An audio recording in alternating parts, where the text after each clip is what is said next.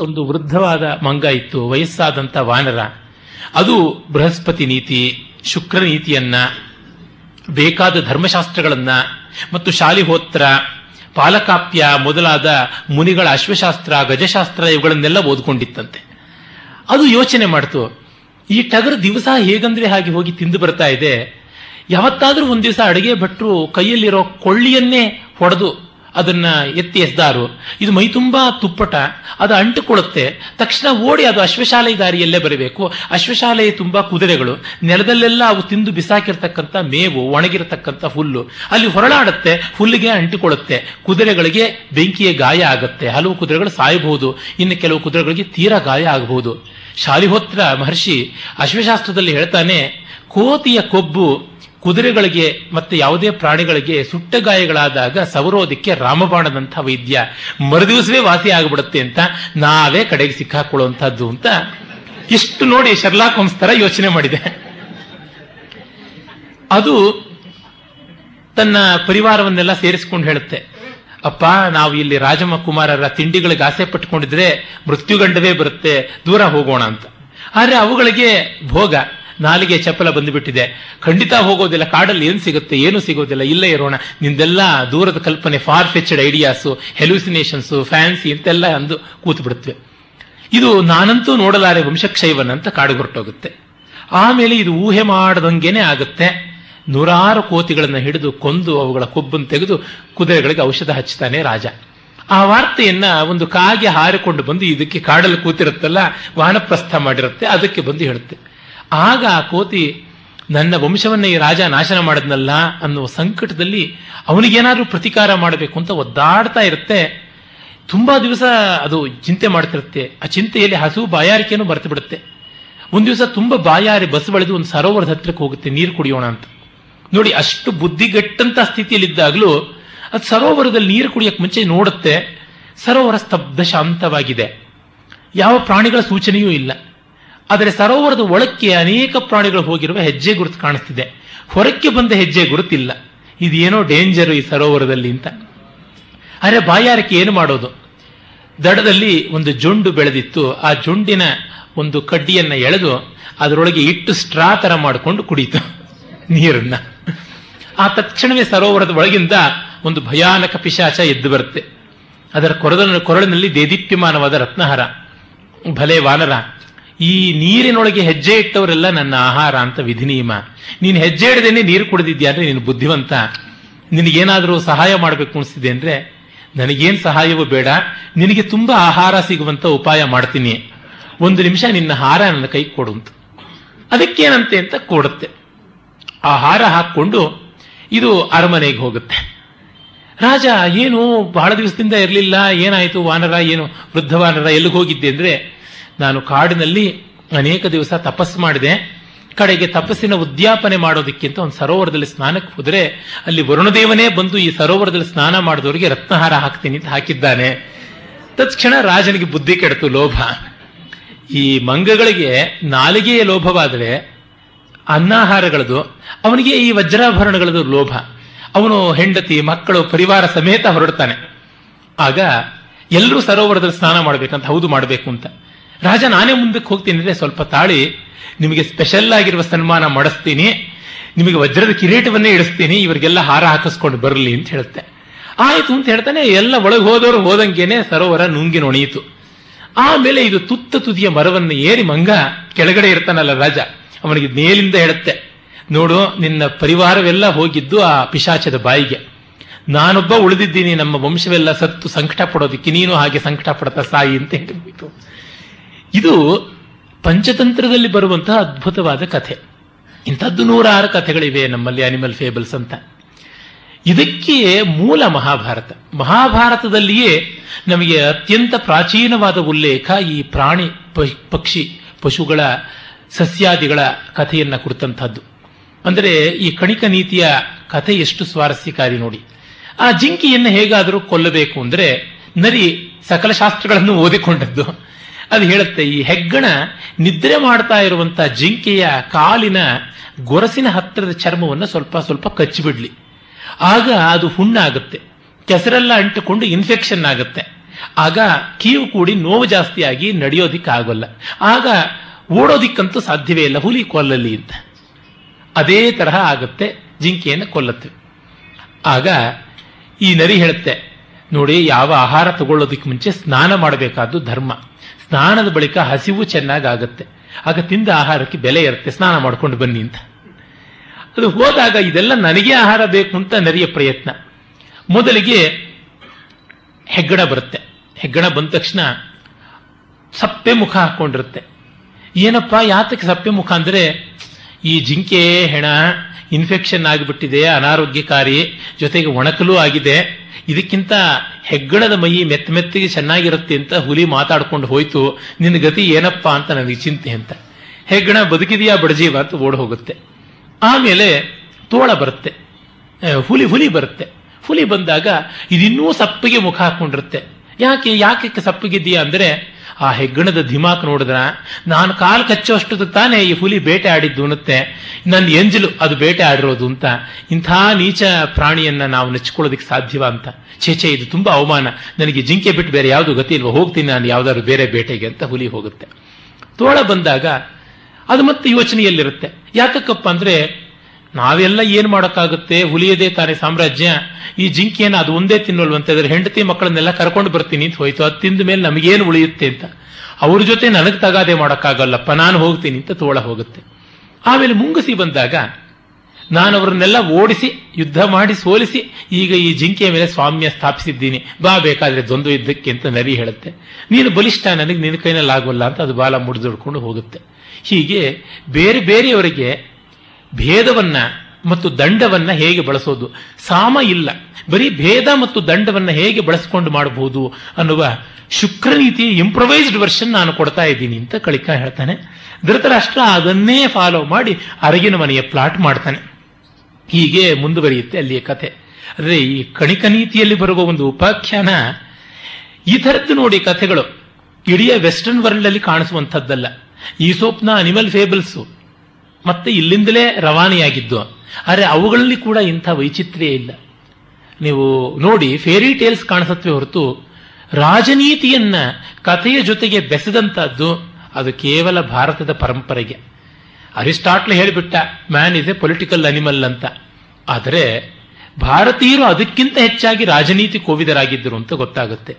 ದುರ್ದೈವ ಇವತ್ತು ಭಾರತದಲ್ಲಿ ರಾಜನೀತಿಯ ಬಗ್ಗೆ ಸಾಮಾನ್ಯ ಜನಕ್ಕೆ ಇರಲಿ ಓದಿದ್ದೀವಿ ಅಂತ ಹೇಳ್ಕೊಳ್ಳೋರಿಗೂ ಸ್ವಲ್ಪವೂ ಅರಿವಿಲ್ಲದಂತೆ ಆಗಿದೆ. ನಮಗೆ ಯಾವುದಾದ್ರೆ ಏನು? ನಮಗೇನಾದರೆ ಏನು ಅಂತ ಈ ಪಬ್ಲಿಕ್ ಲೈಫ್ನ ಬಗ್ಗೆ ಕನ್ಸರ್ನ್ ಇಲ್ಲ. ಗುಂಡಪ್ಪನವರು ಈ ರಾಜಕೀಯದ ಬಗ್ಗೆ, ರಾಜನೀತಿ ಪಬ್ಲಿಕ್ ಲೈಫ್ನ ಬಗ್ಗೆ ತುಂಬಾ ಯೋಚನೆ ಮಾಡಿದಂಥವ್ರು. ಅವ್ರು ಯಾಕೆ ಯೋಚನೆ ಮಾಡಿದ್ದು? ನಮ್ಮಲ್ಲಿ ಇವತ್ತು ರಾಜಕೀಯ ಅಂತಂದ್ರೆ ಅದು ಮೈಲಿಗೆ ಅಂತಾಗಿದೆ ಅಯೋಗ್ಯರ ಕಾಲಿಟ್ಟು ಯೋಗ್ಯರು ಅವರಿಂದ ದಬ್ಬಾಳಿಕೆ ಮಾಡಿಸಿಕೊಳ್ಳುವಂಥದ್ದಾಗುತ್ತೆ. ಅದಕ್ಕೆ ದಂಡನೀತಿಯನ್ನು ಚೆನ್ನಾಗಿ ಅಭ್ಯಾಸ ಮಾಡಬೇಕು. ಶುಕ್ರ, ಬೃಹಸ್ಪತಿ, ಕೌಟಿಲ್ಯ, ಕಾಮಂದಕಾದಿಗಳ ಬೆಳಕನ್ನು ನಾವು ಮತ್ತೆ ಪಡೆಯಬೇಕು ಅನ್ನುವುದು ಅಲ್ಲಿಯ ಪಾಠ. ಇನ್ನು ನಾವು ಮಹಾಭಾರತದ ವನಪರ್ವದ ಒಂದು ಭಾಗಕ್ಕೆ ಬರೋಣ. ವನಪರ್ವಕ್ಕಿಂತ ಮುಂಚೆ ಇನ್ನೊಂದು ಸ್ವಾರಸ್ಯಕಾರಿಯಾದ ಸಣ್ಣ ಕಥೆ ಆದಿಪರ್ವದಲ್ಲಿಯೇ ಬರುವುದು. ಅದು ತಪತಿ ಸಂವರ್ಣರ ಉಪಾಖ್ಯಾನ. ಚಿಕ್ಕದಾದದ್ದು, ಅದಕ್ಕೆ ಉಪಷ್ಟಂಭಕವಾಗಿ ವಸಿಷ್ಠೋಪಾಖ್ಯಾನವೂ ಬರುತ್ತೆ. ಅದು ಸಾಕಷ್ಟು ಪ್ರಸಿದ್ಧ. ಆದರೆ ಅಲ್ಲಿ ಕೆಲವು ಸ್ವಾರಸ್ಯ ಇರುವ ಕಾರಣ ಅದನ್ನ ಸಂಕ್ಷೇಪವಾಗಿ ಮುಟ್ಟಿ ಮುಂದೆ ಅಗಸ್ತ್ಯೋಪಾಖ್ಯಾನದ ಕಡೆಗೆ ಹೋಗೋಣ. ಮಹಾಭಾರತದಲ್ಲಿ ಆದಿಪರ್ವದಲ್ಲಿ ಪಾಂಡವರು ಬೆಳೆದು ಅರಗಿನ ಮನೆಯಿಂದ ತಪ್ಪಿಸಿಕೊಂಡು ಹಿಡಂಬವನಕ್ಕೆ ಬಂದು ಆ ಬಳಿಕ ಅವರು ಏಕಚಕ್ರದಲ್ಲಿದ್ದು, ಅನಂತರ ವ್ಯಾಸರ ಆಜ್ಞೆಯ ಸಲಹೆಯ ಅನುಸಾರ ಕಾಂಪಿಲ್ಯ ನಗರದ ಕಡೆಗೆ ಹೋಗ್ತಾರೆ. ಕಾಂಪಿಲ್ಯ ನಗರ ದೃಪದನ ರಾಜಧಾನಿ, ಪಂಚಾಲದ ಕೇಂದ್ರ. ಪಾಂಚಾಲ ದೇಶ ಅಂದರೆ ಗಂಗಾ ನದಿಗೆ ಪಶ್ಚಿಮದಲ್ಲಿರುವಂಥದ್ದು ಪಾಂಚಾಲ. ಗಂಗಾ ಗಂಗಾ ನದಿಗೆ ದಕ್ಷಿಣದಲ್ಲಿರುವುದು ಪಾಂಚಾಲ. ಗಂಗಾ ನದಿಗೆ ಉತ್ತರದಲ್ಲಿರುವುದು ಕುರುದೇಶ ಅಂತ. ಈ ಕುರು ಪಾಂಚಾಲಗಳು ಆಗ ಬಹಳ ಪ್ರಸಿದ್ಧವಾದಂತಹ ರಾಜನೀತಿಯ, ರಾಜಕೀಯದ, ಸಂಸ್ಕೃತಿಯ ಕೇಂದ್ರಗಳು ಅಂತಾಗಿದ್ದು. ಆ ಎರಡೂ ಕೂಡ ಒಂದೇ ವಂಶವೇನೆ. ಕುರುಪಾಂಚಾಲರು ಎರಡನ್ನೂ ಇಬ್ಬರನ್ನೂ ಒಂದೇ ವಂಶವೇ ಚಂದ್ರವಂಶಕ್ಕೆ ಸೇರಿದವರು. ಪಾಂಚಾಲರನ್ನ ಸಂಜಯರು ಅಥವಾ ಸೃಂಜಯರು ಅಂತಲೂ ಕರೀತಾ ಇದ್ರು. ಆ ಕಾಂಪಿಲ್ಯ ನಗರದಲ್ಲಿ ಯಜ್ಞಸೇನ ದೃಪದ ಅವನು ರಾಜ್ಯವಾಳ್ತಾ ಇದ್ದನಲ್ಲ. ದ್ರೌಪದಿಯ ಸ್ವಯಂವರಕ್ಕೆ ಅಂತ ಇವರು ಹೊರಟರು. ಹಾಗೆ ಹೋಗುವಾಗ ದಾರಿಯಲ್ಲಿ ಗಂಗಾ ನದಿಯ ತೀರಕ್ಕೆ ಅಂಟಿಕೊಂಡಂತೆ ನಡ್ಕೊಂಡು ಬರ್ತಾ ಇದ್ರು. ರಾತ್ರಿ ಹೊತ್ತು ನಡೀತಾ ಇದ್ರು. ಪಾಂಡವರು ರಾತ್ರಿ ಹೋಗೋದಿಕ್ಕೆ ಕಾರಣ ಏನಂದ್ರೆ, ಹಗಲು ಹೋದರೆ ದುರ್ಯೋಧನರ ಬೇಹುಗಾರರು ಯಾರಾದರೂ ಗುರುತಿಸಿ ಯಾರು ಅಂತ. ಈ ಫ್ಯಾಮಿಲಿ ಯಾರಿಗೂ ಎದ್ದು ಕಾಣುವಂತಹದ್ದು. ಒಬ್ಬ ಶಾಂತ ಸೌಮ್ಯ ವ್ಯಕ್ತಿ, ಒಬ್ಬ ಮಹಾಬಲಿಷ್ಠ ಜೈಜಾಂಟಿಕ್ ಪರ್ಸನಾಲಿಟಿ, ಇನ್ನೊಬ್ಬ ಸುಂದರನಾದ ಯೋಧ ಮತ್ತೆ ಇಬ್ಬರು ಐಡೆಂಟಿಕಲ್ ಟ್ವಿನ್ಸ್, ಮತ್ತೊಬ್ಬಳು ಮುದುಕಿ. ಯಾರಿಗೆ ತಾನೇ ನೋಡಿದರೆ ಗೊತ್ತಾಗೋಲ್ಲ, ಇವರು ಪಂಚಪಾಂಡವರು, ಕುಂತಿ ಅಂತ. ಹಾಗಾಗಿ ಅವರು ರಾತ್ರಿ ಹೊತ್ತು ಪ್ರಯಾಣ ಮಾಡ್ತಾ ಇದ್ರು. ಆಗ ಅಲ್ಲಿ ಚಿತ್ರರಥ ಅನ್ನುವಂಥ ಒಬ್ಬ ಗಂಧರ್ವ, ಅವನ ಮೊದಲಿನ ಹೆಸರು ಅಂಗಾರಪರ್ಣ ಅಂತ. ಅವನು ಜಲಕ್ರೀಡೆ ಆಡ್ತಾ ಇರ್ತಾನೆ. ಅವನ ಜೊತೆಗೆ ಅರ್ಜುನನಿಗೆ ಜಗಳವಾಗುತ್ತೆ. ನಮ್ಮ ಟೈಮ್ನಲ್ಲಿ ನೀವು ಯಾತಕ್ಕೆ ಬರ್ತಾ ಇದ್ದೀರಾ ಇಲ್ಲಿ? ಇಲ್ಲೀಗಲ್ ಆಗಿ ಟ್ರೆಸ್ ಪಾಸರ್ ಆಗಿದ್ದೀರಾ ನೀವು ಅಂತ ಅವನು ಹೇಳ್ತಾನೆ. ಇಲ್ಲ, ಇದು ವಿಶೇಷರಾದಂಥ ಗಂಧರ್ವಾದಿಗಳು ಓಡಾಡುವ ಕಾಲ ಅಲ್ಲ. ಇದು ಮನುಷ್ಯರ ಸಂಚಾರ ಅಂತ ಅರ್ಜುನ ಸಮರ್ಥನೆ ಮಾಡ್ಕೊಳ್ತಾನೆ. ಕಡೆಗೆ ಆಗ್ನೇಯಾಸ್ತ್ರ ಪ್ರಯೋಗ ಮಾಡ್ತಾನೆ. ಕೈಯಲ್ಲಿ ಹಿಡ್ಕೊಂಡಿರುವ ಕೊಳ್ಳಿಯಿಂದಲೇ ಆಗ್ನೇಯಾಸ್ತ್ರ ಪ್ರಯೋಗ ಮಾಡಿಬಿಡ್ತಾನೆ. ಅವನು ಗಂಧರ್ವನ ರಥಾದಿಗಳೆಲ್ಲ ಸುಟ್ಟು ಬೂದಿಯಾಗುತ್ತವೆ. ಅವನ ಹೆಂಡತಿ ಕುಂಭೀನಸಿ ಅಂತ ಬಂದು ಅರ್ಜುನ ಕಾಲಿಡ್ಕೊಳ್ತಾಳೆ. ಕಡೆಗೆ ಅವನು ಅಸ್ತ್ರೋಪಸಂಹಾರ ಮಾಡ್ಕೊಳ್ತಾನೆ. ಆಮೇಲೆ ಅವನು ಅರ್ಜುನನಿಗೆ ಸ್ನೇಹದ ಕುರುಹಾಗಿ ಸಂಮೋಹನಾಸ್ತ್ರ ಕೊಡ್ತಾನೆ. ಅದನ್ನೇ ಉತ್ತರ ಗೋಗ್ರಹಣ ಕಾಲದಲ್ಲಿ ಅರ್ಜುನ ಬಿಡ್ತಾನೆ ಕೌರವ ಸೈನ್ಯದ ಮೇಲೆ. ಮತ್ತೆ ಇವನು ಅದಕ್ಕೆ ವಿನಿಮಯ ರೂಪದಲ್ಲಿ ಆಗ್ನೇಯಾಸ್ತ್ರ ಕೊಡ್ತಾನೆ. ಆಗ ಅವನು, ನಿಮಗೆ ಒಳ್ಳೆಯದಾಗುತ್ತೆ, ನಿಮ್ಮ ವಂಶದ ಹಿಂದೆ ಸಂವರ್ಣ ಅಂತ ಒಬ್ಬ ಮಹಾರಾಜ ಇದ್ದ. ಆ ಸಂವರ್ಣ ಸಂವರ್ಣ ಮಹಾರಾಜ ಹೇಗೆ ತಪತಿಯನ್ನ ಮದುವೆ ಆದನೋ, ಆ ತರಹ ನಿಮಗೂ ಒಳ್ಳೆಯ ಅನುಕೂಲ ಪತ್ನಿ ಸಿಗುತ್ತಾಳೆ ಅಂತ ಅನ್ನುವ ಕಥೆಯನ್ನು ಹೇಳ್ತಾನೆ. ಅದು ಏನು ಅಂತ ಕೇಳಿದಾಗ ಅದು ಮತ್ತೆ ಈ ರೀತಿಯಾದಂಥ ಮಧ್ಯೆ ಮಧ್ಯೆ ಶಾಖೋಪಶಾಖೆಯ ಪ್ರಶ್ನೆ ಕೇಳುವುದು ಜನಮೇಜಯನ ಡ್ಯೂಟಿ. ಅದಕ್ಕೆ ವೈಶಂಪಾಯನರು ಬೆಳೆಸ್ತಾರೆ. ಇನ್ನೂ ಎಕ್ಸ್ಟ್ರಾ ಇನ್ಫಾರ್ಮೇಶನ್ ಅನ್ನ ಶೌನಕಾದಿ ಮುನಿಗಳು ಕೇಳಿದ್ದನ್ನ ಉಗ್ರಶ್ರವ ಸೌತಿ ಆತ ವಿಶ್ಲೇಷಿಸಿ ಹೇಳ್ತಾನೆ. ಅಂದರೆ ಒಂದೊಂದು ಕಥೆಯ ಸೆಕೆಂಡ್ ಥರ್ಡ್ ಎಡಿಷನ್ ಅಲ್ಲಿಂದಲ್ಲಿಗೆ ಬೆಳೆಯುವಂಥದ್ದು. ಫುಟ್ ನೋಟ್ಗಳ ತರಹ ಬೆಳ್ಕೊಂಡು ಹೋಗುತ್ತವೆ. ಆಗ ಆ ತಪತಿ ಸಂವರಣರ ಕಥೆ ಬರುತ್ತೆ. ಇದನ್ನ ಸಂಸ್ಕೃತದಲ್ಲಿ ಕುಲಶೇಖರ ಆಳ್ವಾರ್ ಅಥವಾ ಕುಲಶೇಖರ ಚಕ್ರವರ್ತಿ ಶ್ರೀವೈಷ್ಣವರ ಪ್ರಸಿದ್ಧ ಹನ್ನೆರಡು ಆಳ್ವಾರಗಳಲ್ಲಿ ಒಬ್ಬ ಕುಲಶೇಖರ ಆಳ್ವಾರರು. ಅವರು ಕೇರಳದ ಮಹಾರಾಜ. ಅವರು ತಪತಿ ಸಂವರಣ ಅಂತಲೇ ಒಂದು ನಾಟಕವನ್ನು ಬರೆದಿದ್ದಾರೆ. ಇಂದೂ ಕೂಡ ಕೇರಳದ ಕೂಡಿಯಾಟ್ಟಂ ರಂಗ ಕಲೆಯಲ್ಲಿ ಈ ತಪತಿ ಸಂವರಣ ನಾಟಕವನ್ನು ಮಾಡುವುದುಂಟು. ಒಂದೆರಡು ಅಂಕ ಮಾಡುವುದುಂಟು. ತಪತಿ ಸೂರ್ಯನ ಮಗಳು. ಸೂರ್ಯನಿಗೆ ಒಬ್ಬ ಹೆಂಡತಿ ಸಂಜ್ಞಾದೇವಿ, ಅವಳನ್ನ ಉಷಾದೇವಿ ಅಂತ ಕೂಡ ಕರೀತಾರೆ ಉಷಾದೇವಿ ಅಥವಾ ಉಷೋದೇವಿ ಅಂತ ಹೇಳ್ತಾ ಇದ್ರು. ಅವಳಿಗೆ ಸೂರ್ಯನ ಜೊತೆ ಇರುವುದು ಕಷ್ಟವಾಯಿತಂತೆ. ಸೂರ್ಯನ ಪ್ರಖರ ಶಾಖ, ಆ ತೇಜಸ್ಸು ತನ್ನ ಕೈನಲ್ಲಿ ಆಗೋಲ್ಲ ಅಂತ ಅವಳಿಗಿಬ್ಬರು ಮಕ್ಕಳು. ಮಗಳು ಕಾಲಿಂದಿ ಅಥವಾ ಯಮಿ, ಯಮುನಾ ನದಿ, ಮಗ ಯಮ, ವೈವಸ್ವತ, ಸಮವರ್ತಿ ಮತ್ತು ಅವನನ್ನ ದಂಡಧಾರಿ ಅಂತೆಲ್ಲ ಕರಿತೀವಲ್ಲ, ಯಮ. ಆತ ಇಬ್ಬರು ಮಕ್ಕಳು. ಇನ್ನು ಮುಂದೆ ನಾನು ಶಿವ, ಸೂರ್ಯನ ಜೊತೆ ಇರೋಕೆ ಸಾಧ್ಯ ಇಲ್ಲ ಅಂತ ಅವಳು ತವರು ಮನೆಗೆ ಹೊರಟೋದಳಂತೆ. ಆದರೆ ತಾನು ಇಲ್ಲದೆ ಇರುವಂತೆ ಆಗಬಾರದು ಅಂತ ಹೇಳಿ ತನ್ನ ನೆರಳಿಗೆ, ನೀನು ಸೂರ್ಯನ ಜೊತೆ ಇರು, ನನ್ನ ಪ್ರತಿರೂಪವಾಗಿ ಇರು ಅಂತ ಬಂದ್ಬಿಟ್ಲು. ಸೂರ್ಯನಿಗೆ ರಹಸ್ಯ ಬಿಡಬೇಡ ಅಂತ. ಹಾಗಾಗಿ ಛಾಯೆ ಅಲ್ಲಿಯೇ ಇದ್ದುಬಿಟ್ಲು ಆ ಛಾಯಾದೇವಿ ಅವಳು. ಅವಳಿಗೆ ಇಬ್ಬರು ಮಕ್ಕಳು, ಅವರಲ್ಲಿ ಒಬ್ಬಳು ಮಗಳು ತಪತಿ. ಆ ತಪತಿ ನದಿಯೇ ಈ ಹೊತ್ತಿನ ನರ್ಮದಾ ನದಿ. ತಪತಿ ಮಗಳೇ. ಮಗ ಶನಿಶ್ಚರ. ಸೂರ್ಯನಿಗೆ ಎಂಥ ಒಳ್ಳೆ ಮಕ್ಕಳು ನೋಡಿ. ಒಬ್ಬ ಮೃತ್ಯು ದೇವತೆ ಇನ್ನೊಬ್ಬ ಪಾಪ ದೇವತೆ ಅದು ಇನ್ನೊಂದು ಕಥೆ ಬರುತ್ತೆ. ಛಾಯಾ ತನ್ನ ಪ ಮೊದಲನೇ ಪತ್ನಿಯಾದ ಉಷಾದೇವಿ ಅಂತ ಅಥವಾ ಸಂಜ್ಞಾದೇವಿ ಅಂತ ಸೂರ್ಯನಿಗೆ ಗೊತ್ತಾಗ್ಲಿಲ್ವಂತೆ. ಅರೆ ಛಾಯೆ ಮೊದಲು ಮಕ್ಕಳಾಗೋಕ್ಕೆ ಮುಂಚೆ ತನ್ನ ಅಕ್ಕನ ಮಕ್ಕಳನ್ನ ಅಥವಾ ಸವತಿ ಮಕ್ಕಳನ್ನ ಚೆನ್ನಾಗಿ ನೋಡ್ಕೊಳ್ತಿದ್ಲಂತೆ. ಯಮನನ್ನ, ಯಮಿಯನ್ನ. ತನ್ನ ಮಕ್ಕಳಾದ ಮೇಲಿಂದ ಆ ಮಕ್ಕಳನ್ನ ಅವಳು ತಾತ್ಸಾರ ಮಾಡೋದಕ್ಕೆ ಆರಂಭ ಮಾಡಿದಳಂತೆ. ಆಗ ಇವನು ಯಮ ಇದ್ದುಕೊಂಡು ತಂದೆ ಹತ್ತಿರ ಬಂದು, ನಮ್ಮಮ್ಮ ಮೊದಲಿನಂತೆ ಎಲ್ಲ ಬದಲಾಗಿದ್ದಾಳೆ. ನಿಜವಾದ ಹೆತ್ತ ತಾಯಿ ಆದರೆ ಹೀಗೆ ಮಕ್ಕಳ ಮಧ್ಯೆ ಪಕ್ಷಪಾತ ಮಾಡೋದಿಲ್ಲ ಅಂತ. ಆಗ ಸೂರ್ಯನಿಗೆ ಗೊತ್ತಾಯಿತು, ಇವಳು ಉಷಾದೇವಿ ಅಲ್ಲ, ಛಾಯಾದೇವಿ ಅಂತ. ಇದೇನು ಬಹಳ ಸಹಜವಾದಂತಹ ಪ್ರಾಕೃತಿಕವಾದ ಚಿತ್ರಣ. ಸೂರ್ಯ ಆತನಿಗೆ ಮೊದಲು ಆಗುವಂತಹ ಅರುಣೋದಯವನ್ನ ಸೂರ್ಯನ ಸಂಗಾತಿ ಅಂತ ಮಾಡಿ ಉಷಸ್ಸು. ಅಂದರೆ ಅದನ್ನ ಪ್ರಾಕ್ ಪ್ರಭಾತ ಅಂತ ಕರಿತೀವಲ್ಲ ಅರ್ಲಿ ಮಾರ್ನಿಂಗ್ ಡಾನ್ ಅಂತ ಅದು. ಮತ್ತು ಬೆಳಕು ಬಂದ ಮೇಲೆ ನೆರಳು ಇರುತ್ತಲ್ಲ, ಆ ನೆರಳನ್ನ ಸೂರ್ಯನಿಗೆ ಅಂಟಿಕೊಂಡು ಸೂರ್ಯನ ಹಿಂದೆ ಬರುವ ಕಾರಣ, ಸೂರ್ಯನಿಗೆ ಮೊದಲು ಬರೋದು ವಿಷಯ ಆದರೆ ಸೂರ್ಯನ ಹಿಂದೆ ಬರುವುದು ನೆರಳು. ಹಾಗಾಗಿ ಆ ನೆರಳನ್ನ ಛಾಯಾ ಅಂತ ಮಾಡಿರುವಂಥದ್ದಷ್ಟೇ ಹೀಗೆ ಪ್ರಾಕೃತಿಕ ಚಿತ್ರಣಗಳನ್ನು ಇಟ್ಟುಕೊಂಡು ಒಂದು ಪೌರಾಣಿಕ ಕಥೆಯನ್ನು ಬೆಳೆಸೋದು ಇದೆ ಅಂತ ನಾನು ನಿನ್ನೆ ಮೊನ್ನೆಯೇ ತಿಳಿಸಿದ್ದೆ. ಆ ಛಾಯಾದೇವಿಯ ಮಗಳಾದ ತಪತಿ ಒಂದು ಸುಂದರವಾದ ಸರೋವರವನ್ನ ತನಗಾಗಿ ನಿರ್ಮಾಣ ಮಾಡಿಕೊಂಡು ಅಲ್ಲಿ ಎಂದೂ ಬಾಡದ ಕಲ್ಹಾರಗಳು, ಅಂದರೆ ಕನ್ನೈದೆಲೆಗಳು ಲಿಲ್ಲೀಸ್ ಅವುಗಳನ್ನು ಬೆಳೆಸಿಕೊಂಡು ಇದ್ದಳು. ಇತ್ತ ಈ ಚಂದ್ರವಂಶದಲ್ಲಿ ಚಂದ್ರವಂಶದ ಮುಂದಿನ ಕವಲೆ ಪೂರ್ವವಂಶ ಅಥವಾ ಭರತ ವಂಶ ಅಂತ ಕರೀತಾರಲ್ಲ. ಅಲ್ಲಿ ಇದ್ದವನೇ ವೃಕ್ಷ ಅಂತ ಒಬ್ಬ ಮಹಾರಾಜ. ವೃಕ್ಷನ ಮಗ ಸಂವರ್ಣ. ಸಂವರ್ಣ ಅಂದ್ರೆ ಸೆಲ್ಫ್ ಕಂಟ್ರೋಲ್ಡ್ ಅನ್ನುವ ಅರ್ಥ. ಅವನು ಅತ್ಯಂತ ಸುಂದರ ಅಂತ ಭೂಮಿಯಲ್ಲಿ ಆವರೆಗೂ ಅಂತಹ ಸುಂದರ ಪುರುಷ ಇರಲೇ ಇರಲಿಲ್ಲ ಅಂತ. ಅವನು ಬೇಟೆಯಾಡುತ್ತಾ ಬಂದವನು ಈ ಸರೋವರದಲ್ಲಿ ಅರಳಿರ್ತಕ್ಕಂಥ ಕನ್ನೈದೆಲೆಗಳನ್ನು ನೋಡ್ತಾ ಮೈಮರೆತ ಆಗ ಅವಳು ತಪತಿ ಕಾಣಿಸಿದಳು. ಕಂಡಾಗ ಇವನಿಗೆ ಅವಳಲ್ಲಿ ಮೋಹ ಉಂಟಾಯಿತು.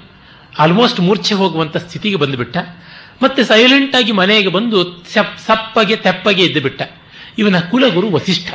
ವಸಿಷ್ಠರಿಗೆ ಯುವರಾಜ ಯಾಕೆ ಹೀಗಿದ್ದಾನೆ ಅಂತ ಗೊತ್ತಾಗಿ ತತ್ಕ್ಷಣ ಅವರೇ ಸೂರ್ಯನ ಹತ್ತಿರಕ್ಕೆ ಹೋಗಿ ಸೂರ್ಯನ ರಥಕ್ಕೆ ಸಮಾನವಾದ ವೇಗದ ಒಂದು ವಿಮಾನ ಮಾಡಿಕೊಂಡು ಹೋಗಿ ಕೂತು ಸೂರ್ಯನ ಜೊತೆಗೆ ಮಾತನಾಡಿ ನೆಗೋಸಿಯೇಷನ್ಸ್ ಮಾಡಿ ಮದುವೆ ಏರ್ಪಾಟು ಮಾಡಿದ್ರು.